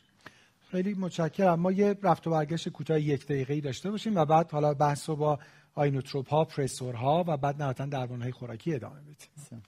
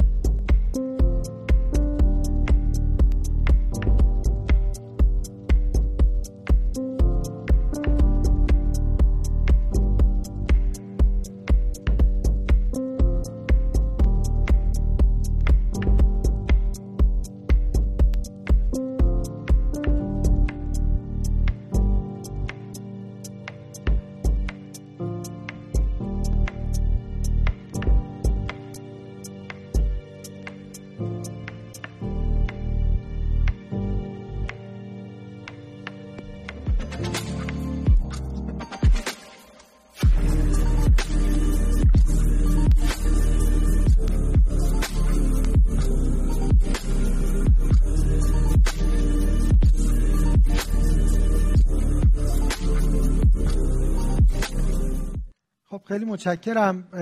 حالا قبل از اینکه بخوایم بحث رو با inotrope ها ادامه بدیم و ها که حالا عملا میشه بیماران بدحالتر و بیمارانی که hypoperfusion دارن و عملا دارن تبدیل به در حقیقت shock state میشن. دکتر همین یه سوالی که خیلی مطرح میشه. حالا اولا یه خود ADVOR رو اگه میشه بازتر کنین یعنی بالاخره این داروی ارزون قدیمی دم دست دوباره جایگاه خیلی خوب پیدا کرد و واقعا اضافه شد همزمان ضمن که تو بارسلون تو ESC 2022 release شد تو England Journal of Medicine هم منتشر شد و خب primary end point که موفقیت decongestion بود خیلی significant با یه عدد خیلی خوبی در حقیقت کمک کرد به loop ها هم یه خود اینو بازتر بکنید که الان وارد practice شده میشه recommend کرد یا نه؟ و یکی هم بحث افزایش کراتینین هست. همیشه وقتی بیمار acute heart failure داره درمان میشه با افزایش کراتینین خب همه نگران میشن که آیا چه اتفاقی داره میفته؟ آیا بیمار مثلا خیلی مایه ازش گرفته شد داره prerenal میشه یا نه؟ congestion ما هنوز کافی نبوده. این بالاخره تو تصمیم گیری در practice چجوری میشه فکر کرد که یه خود challenge ش خلاصه تو ذهن کمتر بشه؟ بله این واقعا مطالعه خیلی جالبی بود مطالعه ADVOR به خاطر پرداختن به یک دارویی که کمی داروی در واقع قدیمی است و ولی خب دارویی هست که تو practice هنوز خیلی داره استفاده میشه. خیلی از همکارانی که کار heart failure هم انجام میدن در واقع از acetazolamide برای مواردی که ما acid base در واقع disturbance به خاطر استفاده کردن از diuretic مون یا داستان های دیگه در واقع پیدا می‌کردیم خیلی استفاده می‌کردن خب ADVOR اومد و اینو برد تو setting acute heart failure از بیماران در واقع تبدیل به دو دسته کرد. اونایی که یک routine practice loop diuretic رو بر اساس همون دو برابر دریافت بکنن و همین بیماران وقتی که اومد و براشون در واقع IV گذاشت و اینها رو سعی کرد با منظر short term outcome ها شامل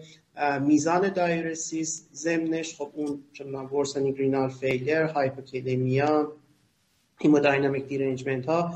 و هم بررسی کردید که خب این داستان های side effect وجود نداره اما مریض هایی که IV acetazolamide گرفتن تونستن به diuresis موفق تری برسن. عرض کردم چیزی که من از این مطالعه خیلی یاد می‌گیرم. اولا خیلی خوشحال میشه آدم که می‌بینه در واقع با این فکر و با این اپروچ برگشته میشه به داروهایی که می‌تونه راحتتر در اختیار ما قرار بگیره.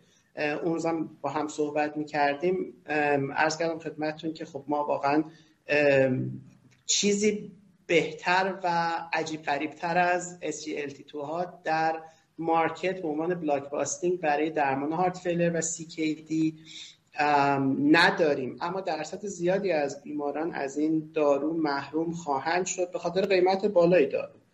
و خب این یه چیز خیلی خوب است که ما تو ایران در واقع اینقدر داروهای generic داریم و شاید هزینهش برای خیلی از بیماران در ایران قابل تامین تر باشه و تا مثلا جاهای دیگر. ولی خب وقتی برمیگردیم سراغ این دارو مثل acetazolamide عرض کردم این فرمت IV است. نمی‌دونم که واقعا اطلاع ندارم که ما در ایران فرمت IV داریم. ما خودمون شخصا از قرص دائمات استفاده می‌کردیم ولی این یه نکته خیلی خیلی از اهمیتی است که واقعا می‌تونه خیلی زود تنسلیت بشه به اینکه ما به مریض ها سود برسونیم. و اما در مورد رینال فیلری که فرمودید مبحث خیلی طولانی و گسترده ای هست. نکته اساسی یا فکتایی که وجود داره. نکته اول اینجاست که kidney failure یکی از شایع ترین comorbidity هایی هست که در مورد مریض های heart failure اتفاق میافته. می‌تونه تو setting مختلف باشه و از همینجا تشخیص دادن این setting های مختلف خیلی تو روش درمان و کار ما تاثیر می‌گذاره و ما یک چیزی رو داریم به اسم worsening renal failure تو بیمارانی که با acute heart failure مراجعه می‌کنه این worsening renal failure می‌تونه یک true renal failure باشه. یا اینکه می‌تونه یک pseudo renal failure و یک چیزی در واقع به عنوان creatinine elevation به واسطه stage بالای heart failure مریض و در واقع اون چیزی باشه که ما یک کوچولو اسمش رو می‌ذاریم cardiorenal syndrome و خیلی مهم هست که بدونیم چه true kidney failure چه pseudo kidney failure باشه وقتی برمیگردیم به trial هایی که در حین درمان کردن مریض ها کریاتینین افزایش پیدا کرد دیدن که long term outcome این مریض ها با وجود افزایش کریاتینین و کاهش calculated GFR prognosis این مریض ها از اونایی که GFR شون بهتر و کریاتینینشون پایین تر بود بهتر بود. شاید بتونم در منظر یک بیمار acute heart failure نکات مهمی که باید برای یک kidney failure داشته باشیم و اینجوری عرض کنم. نکته اول اینجاست kidney failure و عدد creatinine priority و اهمیتش بعد از decongestion قرار می‌گیره. creatinine elevation ش زمانی مهم هست و این مسئله consistent بوده تو مطالعه. زمانی مهم هست و زمانی تو prognosis بیمار ما تاثیر می‌ذاره. که همراه با congestion باشه همراه با aggravation heart failure باشه.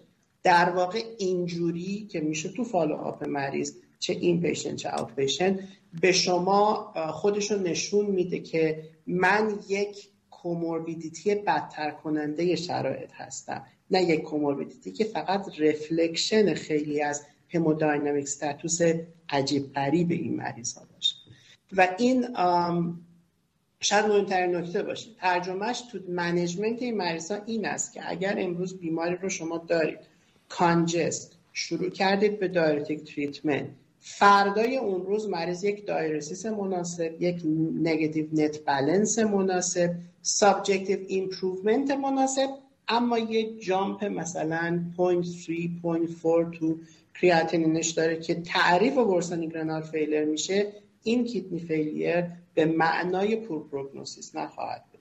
این kidney failure همان reflection intrarenal hemodynamic که خیلی ازش اطلاع نداریم همون اسم مثلا بهتر بهش نگیم kidney failure بهتر بهش بگیم creatinine elevation و این ترجمه به poor prognosis نمیشه. یعنی این نباید باعث بشه که ما از استراتژی دایرسیسمون دست برداریم. این در واقع نکته هست که خیلی ساده بعد واچ بشه و اگر حالا فرصت باشه راجع به انواعش باز می‌تونیم بیشتر صحبت بکنیم. اما فکت اساسی این خواهد بود که اگر کیدنی فیلیر رو ما داریم و در کنارش هارت فیلرمون داره بهتر میشه می‌تواند سود کیدنی فیلیر سود رینال فیلیر و در واقع یک ورایتی از کاردیورینال خیلی متشکرم. بله حالا خدمت شما هم هستیم. واقعیتش قبول دارم که یعنی توضیحش به صورت جنرال مشکله. همونجور که شما فرمودین خب هر بیمار بیمار یونیکیه. خیلی فاکتورهای مختلفی توش دخیله. ولی فکر کنم اینجوری بتونم صحبت شما رو جنبندی بکنم یا حداقل به قول شما به عنوان یک فکت. که عمده عمده بیمارانی که زیر درمان دکانجسشن دچار افزایش کراتینین میشن عمدهشون اینجوریه که هنوز دکانجسشن کافی نیست. نه اینکه ما بیمار رو اوور کردیم در در حقیقت دکانجسشن درست میگم دکتر همین این جنبندی بود. در, در حالی که واقعا اون چیزی که مثلا پرسیفت بیشتر از نظر کلینیسیان ها اینه که خیلی diuretic دادیم و مثلا بیمار prerenal شد حد مایع زیاد گرفتیم و در حقیقت دوز diuretic کم میشه و دوباره heart failure بیمار decompensate میشه. خب ما یه گرفتاری که تو practice مون تو ایران داریم که خب به خصوص بیمارانی که advanced هستن متاسفانه حداقل تو خیلی مراکز امکان invasive hemodynamic monitoring نداریم. یعنی بیمار نه pulmonary catheter داره که ما بدونیم الان فشار مرکزی چقدر نه arterial line داره و کل خلاصه تصمیم گیری با یه urine output ه که اونم خیلی موقع واقعا نمی‌دونیم چقدر درست اندازه گیری کردن و به ما گزارش دادن و یه فشاری که داره non-invasive مثلا با cuff داره اندازه گیری میشه. خب تو مراکز sophisticated حتما تصمیم گیری خیلی خیلی راحته. حالا هم اگه راجع به این نکته نکته ای داریم دو تو بیداری ضمن اینکه حدود 15 تا 20 دقیقه دیگه هم فرصت داریم. و یکی هم وارد بحث inotrope ها بشیم که کی در حقیقت ما میریم سر وقت inotrope ها و سر وقت pressor ها تا بعد حالا دیگه یه خورده از این قسمت های خلاصه invasive و سخت بگذریم و بریم سر وقت optimize کردن درمان دارویی و خلاصه آماده شیم برای discharge بیمار خلاص بسیار عالی. باز سوال چند بخشی بود. و من امیدوارم که بتونم همه این که می‌فهمم هدفه blame می‌کنین منو یا بعد اصلاح کنم خودمو یا اینکه. ذهن خودم رو blame می‌کنم برای که مطمئن باشم که همه سوالاتی که پرسیدی در ذهن به درستی قرار دادم. بله. بالاخره سه سال گذشته و ممکنه که من حضور ذهن کامل نداشته باشم. اما اول این نکته رو بذارید من اشاره بکنم به بحث این که ما guide مناسبی های در بالین داریم. مثلا در بخش اورژانس که بتونیم volume status رو چک کنیم ما داریم. با با سونوگرافی با اون بررسی IVC. سایز IVC از نظر ما چنانچه بیمار آمبولی ری سی او پی دی یا مسئله خاصی نداشته باشه که RV strain ایجاد کرده باشه یا وضعیت afterload بسیار خاصی بالایی رو برای RV ایجاد کرده باشه می‌تونه من حیث المجموع indicator ی برای volume status بیمار باشه. بنابراین اگه IVC بالای 20 میلیمتر باشه و collapsibility اون در زمان دم کمتر از 50 درصد باشه از نظر ما بیمار volume overload ه و ما می‌تونیم که به بحث decongestion بیمار در صورتی که بیمار symptomatic ه ادامه بدیم. این یه نکته. نکته در ارتباط با diuretic بود که من یه سری موارد سریع من یادداشت بله. کردم ظرف سی ثانیه اینها رو بله. میگم. اولا loop diuretic رو ما در اورژانس صرفا برای diuresis استفاده نمی‌کنیم. خواص vasodilation گفته شده داره و این می‌تونه در یعنی بهبود علائم بله. و در بهبود علائم حتی در بیمارانی که end renal disease دارن با minimal renal output تجویز لازیکس می‌تونه symptomatic relief ایجاد بکنه و ما این رو می‌دونیم. به همین جهت ما در هر مقدار کراتینینی اگر بیمار congested state داشته باشه به خودمون اجازه میدیم که loop diuretic به بیمار بدیم. ولو اینکه urine output مناسبی هم نتونستیم از بیمار بگیریم. و حتما این رو فکر می‌کنیم که در مورد CKD احتمال دوز بالاتری از لازیکس لازم نه دوز کمتری از اون. دوز بالاتری رو در نظر می‌گیریم. و نهایتا نکته بسیار مهمی که آقای دکتر فرمودن من 100 درصد موافقم افزایش کراتینین به مفهوم پرهیز از تجویز loop diuretic نیست در شرطی که بیمار همچنان نیازمند این هست و مانیتورینگ بیمار حاکی از بهبود وضعیت بالینی بیمار اما در مورد سوال بعدی شما که در مورد. inotrope ها و vasopressor ها هست خب ما معمولا در line اول درمان ما در کسی که normotensive هست این داروها نیست برای درمان acute decompensated heart ما اینا رو معمولا به صورت روتین تجویز نمی‌کنیم. و به خصوص در بیماری که احتمال ایسکمی ongoing داره تجویز inotrope ها برای ما یه مقدار با احتیاط بیشتری هم همراه هست. خب ما مثلا می‌خوایم دوبوتامین بدیم به این مریض میدیم دوبوتامین cardiac output رو بهتر می‌کنه load رو کاهش میده و چه داروی خوبی می‌تونه باشه. من تجویزم دوبوتامین در کسی که ischemic cardiomyopathy هست همینجوری تجویز نکنه. اگر بیمار وارد shock state بشه قضیه به گونه دیگری است. اگر refractory pulmonary edema داشته باشه بحث به گونه دیگری است. ولی در این بیمار که در آغازین اومده و ما هنوز نتایج management اولیه line اول رو نگرفتیم من نظرم تجویز اینها نیست. من به همین مختصر بسنده می‌کنم چون مطمئنم که آقای دکتر بحث‌های مهمتر دارند که مطرح بکنن. خیلی متشکرم. بله بحث inotrope و pressor از شما بشنویم دکتر امین. قبل این مورفین هم اگه میشه بفرمایید بله. الان جایگاهش تا بعد من inotrope pressor رو با دکترم یه بار review مورفین به صورت theoretical چندین خاصیت مناسب برای بیمارانی که دچار pulmonary edema هستن داره. اولا ضمن اینکه خودش vasodilator هست. و شاید از اون مهمتر اینه که با توجه که anxiety بیمار کاهش میده workload قلبی رو به مقدار زیادی کاهش میده. و اون relief بیمار احساس relief و امنیت بیمار و کاهش اضطراب بیمار به نظر نقش مهمی داره برای اینکه این cardiac output عمدتا کاهش یافته رو بتونیم به نحو احسن ازش بیمار استفاده بکنیم. بنابراین مورفین جز درمان های routine acute cardiogenic pulmonary edema هست و به سطح تیتره به بیماران میدیم و محدودیتی برای خودمون احساس نمی‌کنیم. مگر بیماری باشه که مورفین حساسیت داشته باشه و یا موارد خیلی خاصی که بیمار depression تنفسی داشته باشه که ما ابا داشته باشیم از اینکه به بیمار بالاخره با احتیاط با احتیاط. در هر حال با احتیاط ولی من منظورم که اصل تجویز مورفین یکی از highlight است که ما در اورژانس در مورد بیمار acute cardiogenic pulmonary edema در آوتفلوی سنترال سمپاتیکو کم می‌کنه و یه بله. بار رو از روی بله. قلب بر میداره حالا اگه راجع به مورفین هم نکته ای دارین دکتر انبی خود نقشش تو گایدن هارت فیلیر کم رنگه یعنی حالا من ندیدم جایی بگن ندیم همونجور که میگین ولی حالا باز شما بیشتر بفهمید دکتر همین و آینوتروپا هم بفرمایین هم کی بریم سر وقتش و یکی هم ما تو پزشکی یه چیز داریم حالا ما تو کشور خودمون خیلی موقع خیلی چیزا رو نداریم یا کم داریم بعد دلمون میسوزه ولی بعد پنج سال بعد یه ترایال میاد میگه که نه خیلی هم فرقی نمی‌کرد تو آینوتروپا ما داستان دوبوتامین و میلرینون رو داشتیم بله. بالاخره دوست داشتیم همیشه میلرینون هم حالا بود ولی بله. به اندازه دوبوتامین در دسترس باشه ولی بله. مطالعه دورمی سال 2021 خلاصه نشون داد که اینجوری نیست که هرچی پول بدی چه بهتری داشته بالاخره بعضی ما هم ارزون هم به اندازه همون گرونه خوب بوده. بفرمایید دکتر این DOREMI واقعا practice رو عوض کرد دوبوتامین جایگاه خودش رو دوباره پیدا کرد. یا نه همچنان گروه heart failure علاقه زیادی به میلرینون دارن. من باز برگردم به صحبتاتون.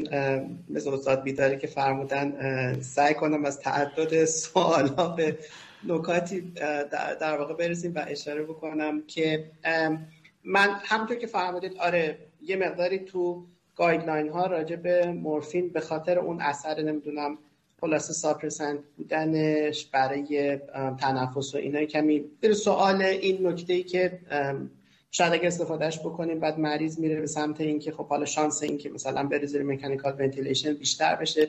ولی من این احساس خوب رو خواهم داشت. هر وقت که این در واقع treatment توسط همکاران emergency medicine داده بشه چون اونها می‌دونید می‌تونن مانیتورینگ عالی رو تمام داستان داشته باشن. اگر شخص من بخوام مثلا فرض کنید یه احاطه خوبی رو رو قسمت ventilation و اینها داشته باشم شاید با خیال راحتتر بتونم از یه همچین داروی استفاده کنم تا زمانی که نه. من واقعا نمی‌تونم end point های مشخص مربوط به این که خب چگونه بتونم مریض رو الان رو non-invasive دارم حالا الان مثلا non-rebreather دارم حالا رفتم رو non-invasive حالا می‌خوام برم رو CPAP حالا فلانه حالا می‌خوام برم الان tube کنم مثلا برم رو mechanical ventilation.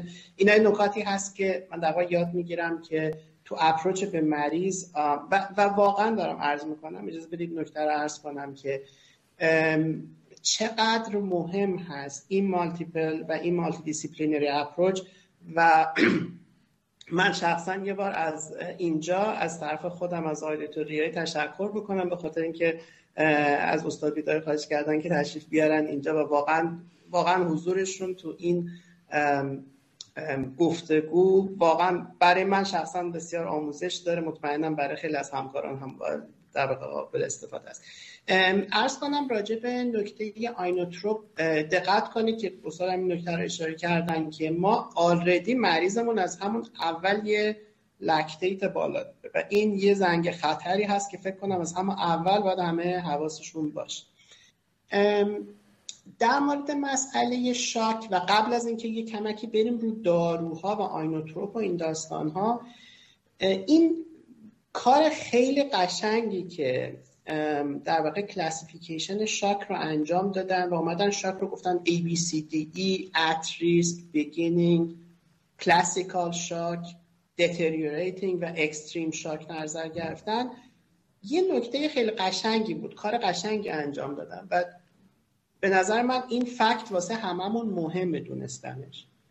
که مریض های ما تو کراس سکشنال و تو اپروچ اولی که نگاش می‌کنیم همیشه نمیمونن. مریض داینامیکه. شما الان که مریض رو نگاه بکنید ممکنه دو ساعت بعد دقت بفرمایید. با یا بدون درمانی که شما بهش میدین یا به خاطر درمانی که شما بهش میدین توی frank shock باشه و این خیلی مهم هست. این ارزش monitoring vital ها lab data ها و چیزهای دیگر رو نشون میده. و درصد زیادی ما بیمار داریم که شما وقتی باهاش encounter اول انجام می‌دید این at risk shock ی یا beginning shock ه دو ساعت بعد مریض stable شده از این هرم در اومده یا دو ساعت بعد مریض توی frank shock یا deteriorating که شما زمان از دست دادین حالا تازه می‌خواین inotrope شروع بکنید مریض از شما جلوتر زمانی که inotrope nurse شما وصل می‌کنه مریض mechanical circulatory support می‌خواد اینکه دیگه داره میره organ ش رو داره از دست میده. پس dynamic checking مسئله خیلی مهم هست و باز چقدر خوبه که این رو بدونه و من حتما خواهم خواست از استاد که کامنت بدن. چون این یکی از چیزهای خیلی زیبایی هست که توی E, ما، تو ER ما در واقع داره خیلی مدام انجام میشه. و شاید بتونم بگم نه با facility ICU. چون خیلی از ما تصور می‌کنیم این مریض رو بخوایم close monitoring بکنیم. ما در واقع ICU equipment می‌خوایم. در صورتی که ما تو E, ER امون ICU equipment ICU setting آنچنان نداریم اما مانیتورینگمون فوق العاده عالی است و بریم سراغ داروها. بله این نکته که شما فرمودید بازم یکم جای خوشحالی داره که انقدر نمی‌خواست نگران این باشیم که خیلی از داروها رو داریم نداریم. البته آلردی ما خیلی وقتا مثلا می‌گفتیم که خیلی خب این دارو خوبه اون دارو خوبه این دارو خوبه. ولی چون نداریمشون حالا از همون چیزایی که داریم استفاده می‌کنیم و معمولا می‌تونستیم به مریضامون هم کمک کنیم.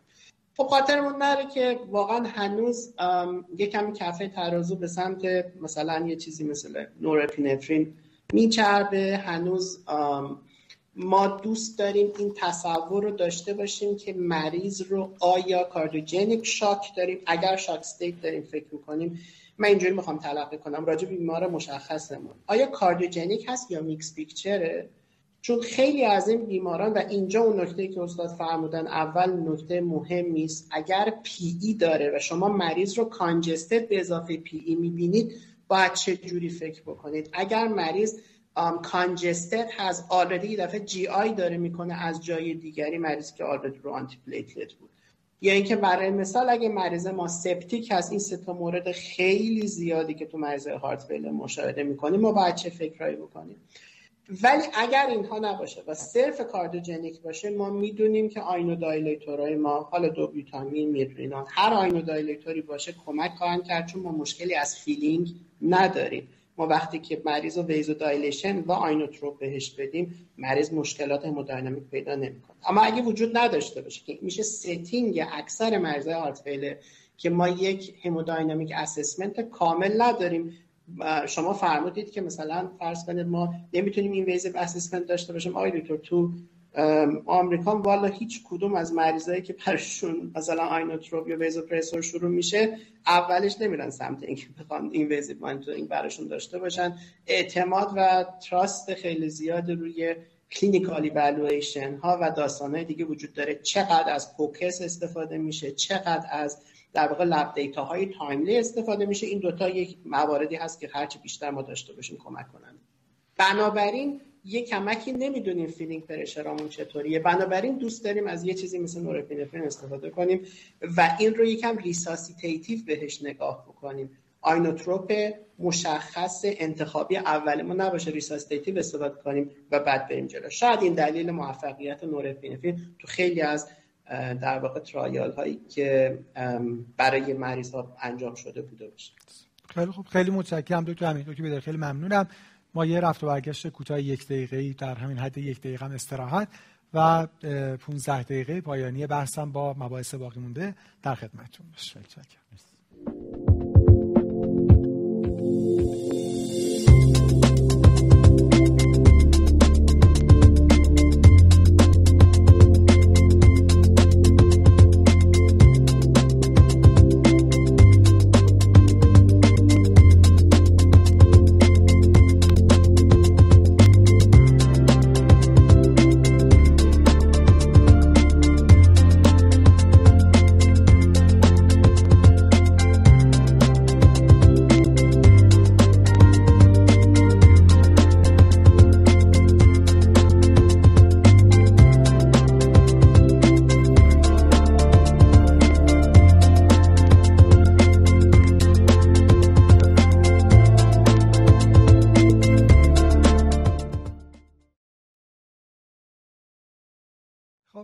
متشکرم. ما با 15 دقیقه پایانی بحث در خدمتتون هستیم. اگه راجع به نکاتی که آقای دکتر همین گفتن نکته میدم یادداشت میفرمودین اینا چیزی هست راجع به بحث آینوتروپ ها و پرسور ها بفرمایید. و اگه نه بریم وارد دو مب... سه مبحث مهم بشیم و حالا یه چند تا سوال کوتاه. یکی بحث ترخیص هست که حالا به خصوص حالا از منظر طب اورژانس ببینیم چه بیمارانی criteria ی ترخیص از خود اورژانس دارن که دیگه نیازی به بستری تو ward یا بالاخره floor یا بخشای سی سی و آی سی نداشته باشن. و بعد در خدمت آقای دکتر امینم باشیم. یه خورده راجع به optimize کردن. شما اشاره فرمودید که بیمارم بیمار همینجوری already اصلا دو تا از داروهای four fantastic رو نمی گرفته ببینیم مثلا این داروهایی که می‌گرفته حالا beta blocker می‌گرفت آیا نیاز به taper off داره DC داره و بعد داروهای دیگر ببینیم کی می‌تونیم شروع بکنیم. بله. من قسمت اول نکته شما که در مورد بحث inotrope و vasopressor من فقط چون case به این سمت نرفت که دچار hypotension بله. بشه ابتدای case رو و ابتدای case بله. رو حالا یا case در همین حد متوقف میمونه. این که ما بحث vasopressor رو خیلی جدی تو موارد cardiogenic shock داریم که دیگه وارد بحثش نمیشیم بله. چون مورد هم اینجا مطرح نشد. اما در ارتباط با ترخیص چه بیمارانی با acute decompensated heart failure قابل ترخیص از بخش اورژانس هستند؟ by default باید بگم هیچ یک. یعنی اگر بیمار به صورت خیلی واضح acute decompensated heart failure full blown هست از نظر clinical مثل این case با این ejection fraction و اینکه هنوز بحث ایسکمی بیمار مسائل تشدید کننده بحث تنظیم دیورتیک ها اختلاط دیورتیکی که بیمار داره مانیتورینگی که بیمار باید انجام بشه. اصلا در ذهن من اورژانس نمیاد که این مریض قابلیت ترخیص از بخش اورژانس رو داره. حتما این مریض مشاوره قلب خواهد داشت و برداشت و انتظار این است که همکار قلب ما بیمار رو ادمیت خواهد کرد. و اپتیماز کردن درمان هم به طور طبیعی توسط متخصصین قلب انجام میشه. اما چیزی که این وسط اهمیت داره transition of care یعنی ما از نظر اورژانس بحث disposition و transition of care داریم که فوق العاده اهمیت داره. ظریف پیچیده نیست اما مهم انجامش چون بسیار از غفلت ها در این زمان انجام میشه. مثلا من خدمت شما عرض کنم مریض با دیابت که تو acidosis میاد تو اورژانس ما optimal management می‌کنیم که تو اسیدوزش خوب میشه. میفرستیم تو بخش تو اون چند ساعت که تو اسیدوزش برمیگرده. heart failure رو درمان می‌کنیم.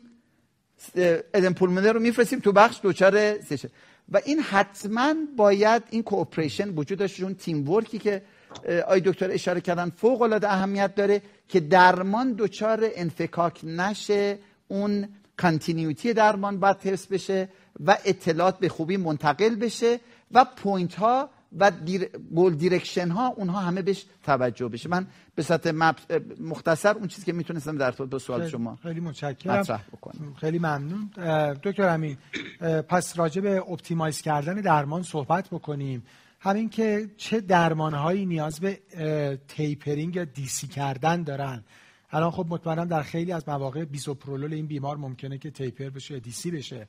و نکته بعد کی ما شروع می‌تونیم شروع کنیم داروها رو optimize بکنیم و داروهایی که بیمار نمی گرفته چقدر safe هست که ما predischarge شروع بکنیم.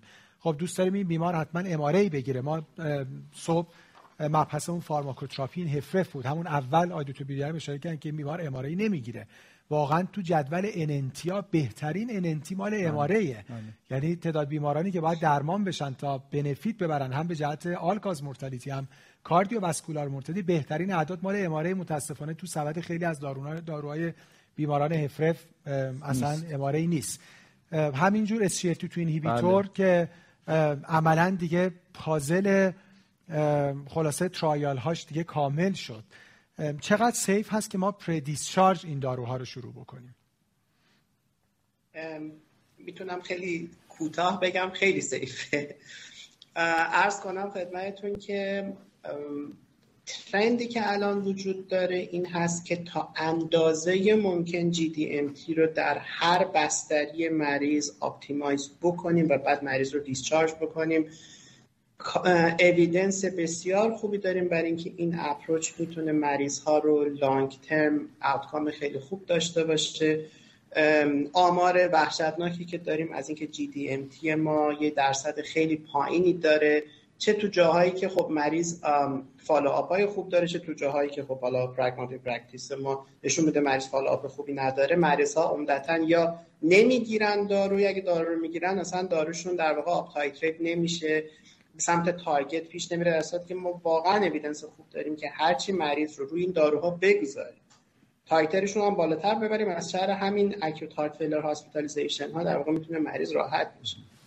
خب نکته راجع به bisoprolol بله متاسفانه این setting هنوز وجود داره که مریض heart failure به خاطر acute decompensation ش از beta blocker محروم بشه. همینطوری توصیه داره بیشتر میشه که تا جایی که می‌تونید این congestion مریض این شرایط acute heart failure exacerbation ش رو manage کنید و دست به neurohormonal blocker هاش که already روش هست نزنید. این خیلی مهم هست. و اگه مریض beta blocker naive هست یعنی اگه مریض رو بدون bisoprolol بدون carvedilol بدون چیزی ما تحویل گرفتیم سعی کنیم وقتی stable شد و وقتی می‌خوایم discharge ش بکنیم با توجه به تمام شرایط volemic state مریض نمی‌دونم comorbidity ها beta blocker خوبی رو انتخاب شروع و با یک دوز مناسبی مرخص بکنیم. شکی برای شروع کردن MRA و SGLT2 توی مریض وجود نداره. خب یکم هم جای خوشحالی داره که مریض شما hypokalemic به ما معرفی کرده. بنابراین MRA می‌تونه یه نقش خیلی خوب یا داشته باشه. خصوص که احتمالا ما مریض یکم با دوز بالاتر فورسماید ترخیص خواهیم کرد. و SGLT2 هم که دیگه ما الان ample evidence داریم که می‌تونیم این patient و تو setting acute heart failure شروع بکنیم. پس پاسخ این خواهد بود که یک بیماران ما از GDMT عقبن و ما هر جا فرصت باید پیدا بکنیم باید براشون GDMT مون رو optimize بکنیم. دو این بیمار حتما نیاز از neurohormonal blocker های قبلی که داشته می‌گرفته حفظ و بتونیم بعد که داریم مریض رو discharge می‌کنیم حین بستری برسونیمش به اون چهار دارو و بعد discharge ش بکنیم. آیا مثلا می‌خوایم حتما ACE بذاریم اگر مریض قدرت خریدش رو داره و اگه مثلا مشکل خاصی وجود نداره سویچش بکنیم به سمت ARNI چه بهتر. از همون beta blocker ی که داره استفاده می‌کنه استفاده بکنیم و بریم سمت SGLT2 و MRA و اینکه یه نکته هم در نظر داشته باشیم. اینجا باز هم من برمیگردم به نکته استاد گفتن background مریض خیلی مهمه. من مریض رو الان دارم میدم با acute heart failure exacerbation داره beta blocker می‌گیره داره ACE می‌گیره هیچ چیز دیگه هم دریافت نمی‌کنه. آیا نتونسته چیز دیگری رو قبلا دریافت بکنه؟ آیا شروع شده و الان به هر دلیلی توی encounter مجبور شدن قطعش بکنن؟ اینا نکات خیلی مهمی هست که بعدا دست در واقع physician رو باز می‌ذاره برای اینکه بخوام شروع بکنم یا انجام ندم. به حال نکته خیلی مهم اینه. هیچگاه ما از optimize کردن یک دارو نتیجه نمی‌گیریم. اونقدری که از شروع کردن multiple در واقع agent ها و از اینجوری عرض کنم target کردن multiple pathway ها تو این مریض در واقع نتیجه می‌گیریم. همون approach که مثلا راجع به hypertension سالها داشتن فکر می‌کردن این کار دیگه بکنیم الان دارن سعی می‌کنن از multiple agent استفاده کنن یا از خیلی دیگه از در واقع entity ها. و به این نکته خیلی مهم هست. مثلا فرض کنید مریض رو قبلا مثلا عرض می‌کنم. برای اسپاینال لاکتون شروع شده بوده این دفعه کراتینی جامپی کرده یه بار مثلا هایپرکلمیایی پیدا کرده که یه کمی گفتن ترسیدن و سعی کردن لاکتون رو دیگه ندن به مریض. ادرس کردنش اینجا خیلی مهمه. هایپرکلمیایی که مریض موقع پیدا کرده به چه علتی بوده؟ یکی از چیزایی که الان خیلی تاکید میشه بهش این هست اگه مریض هایپرکلمیک هست تو ستینگ یک هارت شما دستتون بس است واسش ام شروع بکنین. قبل از اینکه بخواید سراغ قطع کردن و محروم کردن دارو برین و قبل از اینکه بخوایم سراغ این بریم که خیلی خوب ما حتما مریض مثلا بعد روی بای کیلیتینگ ایجنت بزنیم روی بایندر بذاریم فلان و فلان. یه چیزای خیلی ساده می‌تونیم توجه کنیم که کمک کنه. یکی از مهمترین اینا کانستیپیشن مریضه. مریضای ما خیلی وقتا تو setting این patient constipate میشن به خاطر constipation hyperkalemic میشن و مریض به خاطر اون hyperkalemia مثلا داره با پتاسیم 52 دهم مرخص میشه و در واقع physician ش یه کمی میترسه که این مریض رو بخواد spironolactone شروع کنه. توجه کردن به اون چیزهای خیلی ساده خیلی خیلی می‌تونه برای این بیمار کمک کننده باشه. باز یه اشاره کوچولو بکنم. اگه وقت hyperkalemia داشتیم ما این مطالعه British خیلی جالب داریم که اومدن نگاه کردن به SGLT2 ها. دیدن مریضایی که رو SGLT2 بودن البته حالا می‌دونم نتیجهش یه چیزی هست که همه ما انتظار داشتیم ولی یه چیز حول و حوش فکر کنم 16 تا 20 درصد احتمال severe یا life threatening hyperkalemia توشون کمتر شده. چه جالب. پس ما می‌تونیم SGLT رو اینجا استفاده کنیم برای اینکه مریض وقتی نکنه hyperkalemia بعدم پیدا کنه. می‌دونم اینا مثلا یه چیز evidence based محکم ولی nuance هایی هست که می‌تونه برای ما تو تنظیم دارو کمک خیلی متشکرم. بله برگردیم به همون صحبتی که اول پنل داشتیم و هدفی که approach بیماران acute heart failure باید meet بکنه.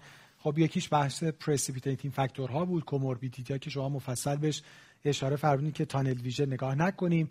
یکی بحث این هنر decongestion و نگاه به optimize کردن perfusion بود که خب مفصل راجبش صحبت شد و یکی هم این بود که در حقیقت این تهدید رو تبدیل به فرصت بکنیم. حالا که بیمار با acute heart failure بستری شده این یه فرصت ببینیم برای اینکه بیمار با داروهای optimum و با follow-up درست بره.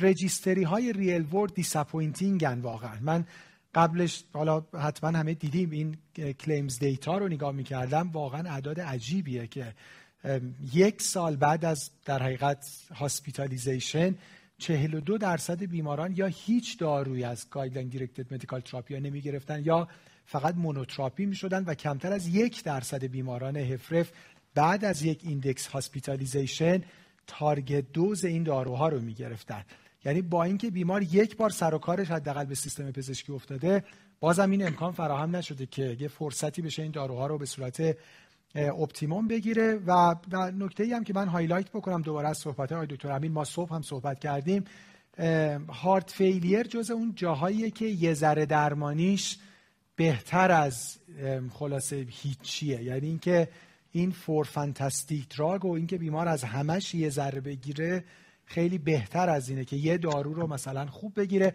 عملا جمله‌ای که به نظرم خوبه تو ذهن هممون بمونه این که adding medication is adding life. هر یه دارویی که ما داریم اضافه می‌کنیم داریم به طول عمر بیمار کمک می‌کنیم. اگه نکته دیگه هست بفرمایید دکتر بیداری. ضمن که تو setting اورژانس من یه سوال دیگه ای که دارم و بعد extended ش رو از آقای دکتر امین خواهم پرسید بحث پروفیلاکسی VTE ئه شما بارها به PE اشاره کردین. حالا اگه بیمار PE هم نداشته باشه خیلی موقع پیش ما PE می‌گیره. پروفیلاکسی روتین خب همون بحث انوکساپارین 40 میلی گرم daily یا هپارین آن فرکشنیتد بنزا بی دی یا تی دی اس. این بیمار ما obesity دارن یعنی BMI 36 دارن. شما ترجیحتون برای شروع پروفیلاکسی VTE چی هست در بسیار خوب. من فقط یه تجربه شخصی رو بگم چون من احتمالا در دنیا از این جهت unique هستم که هم دستی در acute care دارم هم در chronic care یعنی هم emergency medicine مشغول هستم هم روماتولوژی که اند chronic care و مثالی که الان ما اینجا داریم بحث می‌کنیم heart failure که presentation acute داره و care chronic داره. و اصلا این چیز برای من عجیب نیست که بیمارانی که در chronic care هستن compliance بسیار کمی داشته باشن. نسبت و این ناشی از دلایل مختلفه و اولین دلیل مهمش physician patient interaction و بعد به سیستم بهداشتی جامعه ربط پیدا می‌کنه. برخیش cultural هست و بخشش برمیگرده به آموزش که پزشکان باید در این زمینه ببینن که شما الان دارید این کار رو دارید انجام می‌دید. یعنی این insight ی که باید در جامعه پزشکی ایجاد بشه که چقدر رعایت اصول که می‌تونه منجر به افزایش طول عمر بیماران بشه اهمیت داره. و من من خواستم اشاره بکنم. در مورد پروفیلاکسی ضد انعقاد خوشبختانه ما option های متعددی داریم. و الان با استفاده از oral anticoagulant هایی که مؤثر هستند موارد تزریقی انواع اقسام مثل unfractionated heparin مثل low molecular weight heparin به طور معمول ما low molecular weight heparin رو به صورت traditional ترجیح میدیم. در حالی که خب اخیرا DOAC خیلی بله. به اصطلاح توجه بیشتری شده و اون هم به عنوان آلترناتیو در این زمینه مطرحه. نکته که وجود داره این که بیماران که دچار نارسایی کلیه هستن. low molecular weight heparin احتیاطات خاص خودش رو داره. به خصوص اگر GFR بیمار زیر سی درصد حد زیر سی باشه در واقع. در مورد از کاملا محتمله که GFR بیمار در این حد باشه. 29 بود ما estimate کردیم. بله. و به این ترتیب ما کما که ممکن این GFR مشکل دارتر هم بشه من ترجیحم در مورد این مریض unfractionated heparin هست. که می‌تونیم دو یا سه بار من تجربه سه بار و maximal weight رو هم که برای این مریض در نظر میگیم ما معمولا 100 هست. و روی اون عدد رو تنظیم می‌کنیم. من فکر کنم 5000 واحد TDS برای این مریض به صورت sub Q یک کار مناسبی باشه که ما بتونیم برای این فرد انجام بدیم. اگه سوال شما رو پاسخگو بله بله خیلی متشکرم. و دکتر امین هم دوز اکستنددش رو از خدمت شما سوال بکنم. و سوال پایانی من همینجا می‌پرسم که شما دیگه همه رو با هم بفرمایید راجب دوز اکستندد خب ما بالاخره تو این سالها از سال مثلا 2010 ترایال های خیلی متعددی داشتیم. خیلی دنبال این بودن که بیماران medical acute ill رو اینا وقتی مرخص میشن چون تا سی روز 45 روز هنوز شانس VTE در مطالعات EXCLAIM ADOPT MAGELLAN MARINER حالا بعضیشون neutral بودن بعضیشون موفق نبودن. الان این داستان رو تو کووید هم ما خیلی داشتیم که بیمارانی که مرخص میشن مثلا تا یه مدتی دارو بگیرن.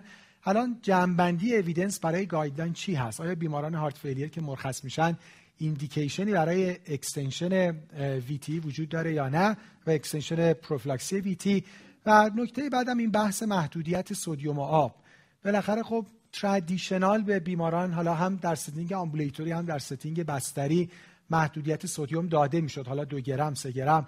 باز ما جدیدا مطالعه SODIUM-HF رو داشتیم که نشون داد خیلی تفاوتی هم نداشته. حتی ما trial هایی داریم که محدودیت mortality رو بیشتر هم کرده. و همینجور بحث محدودیت آب. این سه مورد هم جمع‌بندی بفرمایید ممنون میشم عرض کنم حالا برگردیم عقب. از محدودیت من می‌تونم عرض کنم خب ما تو setting acute heart failure یه،, یه چیز دیگری داریم تو setting در واقع chronic بحث دیگری رو داریم و تو setting prevention یه بحث دیگری رو داریم.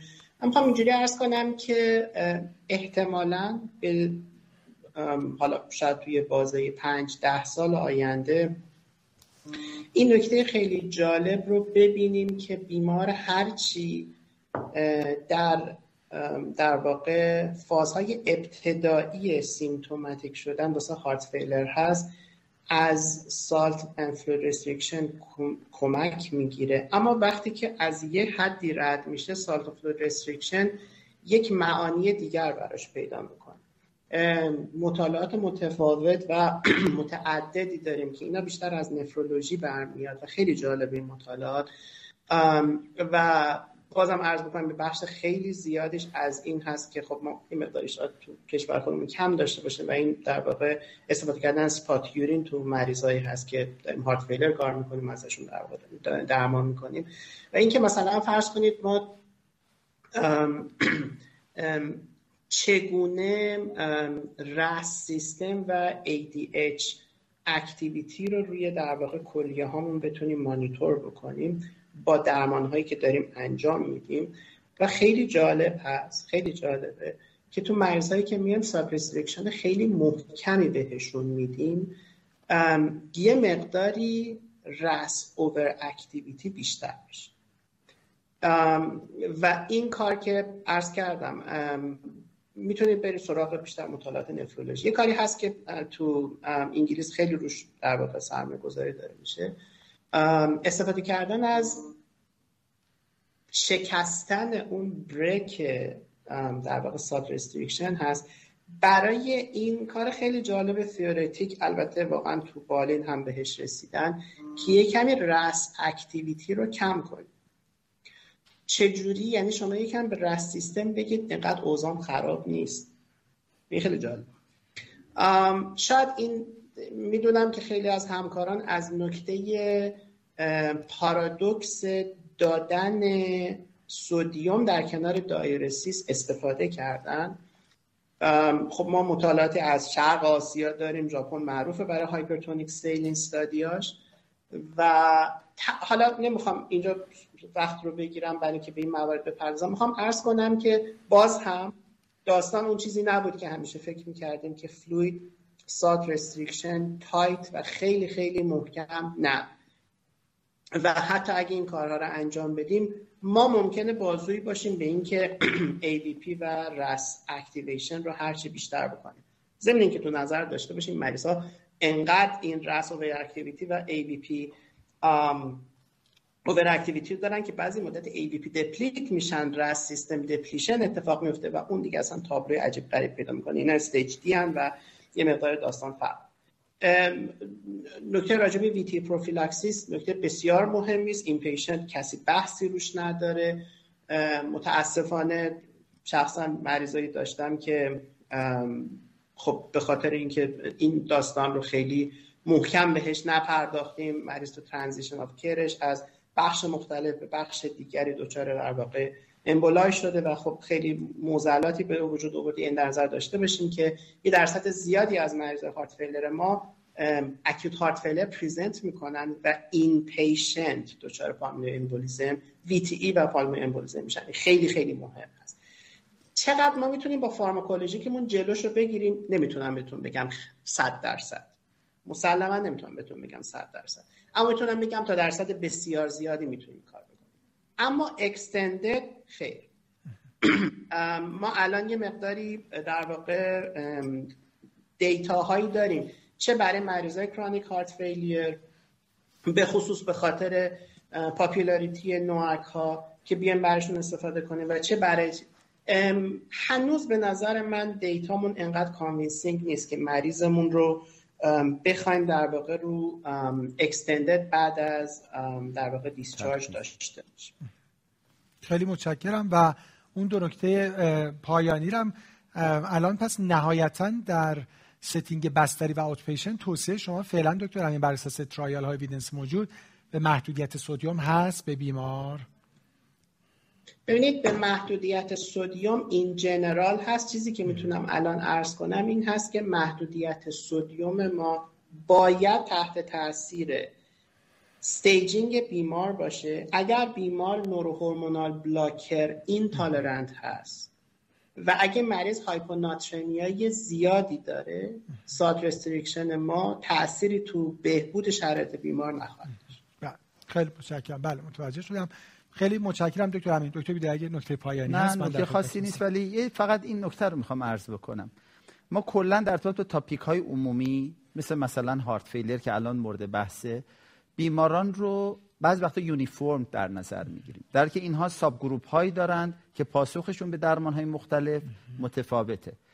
گروه های at risk مثلا کسانی که salt sensitive hypertension دارن. طبیعتا این فرد که heart failure داشته باشه من به عنوان یک internist الان از باب یک internist عرض می‌کنم. حتما به ایشون توصیه می‌کنم که نمک افزودنی به هیچ وجه استفاده نکنن غذای شور استفاده نکنن. چون فکر می‌کنم تو این تیپ یا گروه از بیماران این مسئله است. ولی severe salt restriction اون بحثی است که قاعدتا نیاز به تحقیقات و اندیکاسیون خاص خودش رو داره. خیلی متشکرم. من فکر کنم یک key message مهمی که تو همه این پنل ها ما داشتیم و خیلی هم بهش تاکید شد این که پزشکی خلاصه جامه نیست که به تن همه یه جور دوخته بشه و بالاخره ما قانون one size fits all نداریم. همینجور تو heart failure الان بالاخره همه جایی پزشکی individualization به تعبیر دقیق تر precision medicine الان راجع به heart failure که صحبت شد الان بحث patient profiling tailor کردن درمان و اصلا guideline ها و consensus های جدا برای این میاد که ما بله.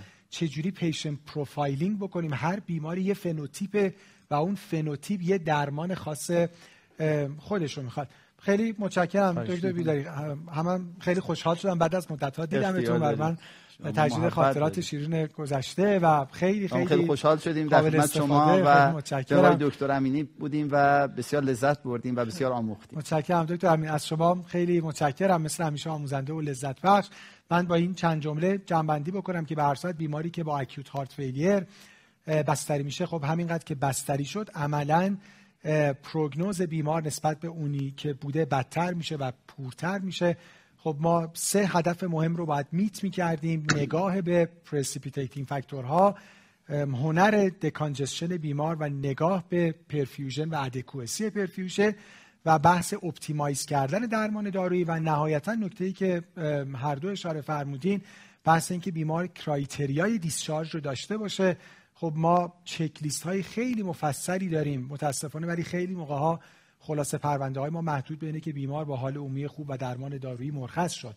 ولی بالاخره هر بیمار heart failure که مرخص میشه باید مطمئن باشیم که ما چک لیست discharge رو در حقیقت دیدیم و تیک زدیم. و نکته که شما اشاره فرمودین که خیلی نکته مهمیه و من به عنوان آخرین نکته اینو highlight بکنم بحث در حقیقت patient physician interaction بیمار وقتی رفت بدونیم که یک هفته دیگه ما حالا یا به صورت تله یا به صورت حضوری داریم و می‌تونیم بیمار رو خیلی خوب follow-up بکنیم. خیلی متشکرم دکتر بیده دکتر همین خیلی ممنونم. ما یه استراحت کوتاهی خواهیم داشت 15 دقیقه و بعد با پنل آخر با موضوع مهم heart failure با EF های بالای 40 درصد یعنی HFmrEF و HFpEF آقای دکتر قنواتی و همکاران پنل در خدمت شما خواهند بود. من از خدمتون خداحافظی می‌کنم. امیدوارم که این گفتگو برای پرکتیستون مفید بوده باشه. و نهایتا برای کیر بهتر بیماران. خدا نگهدار. سپاس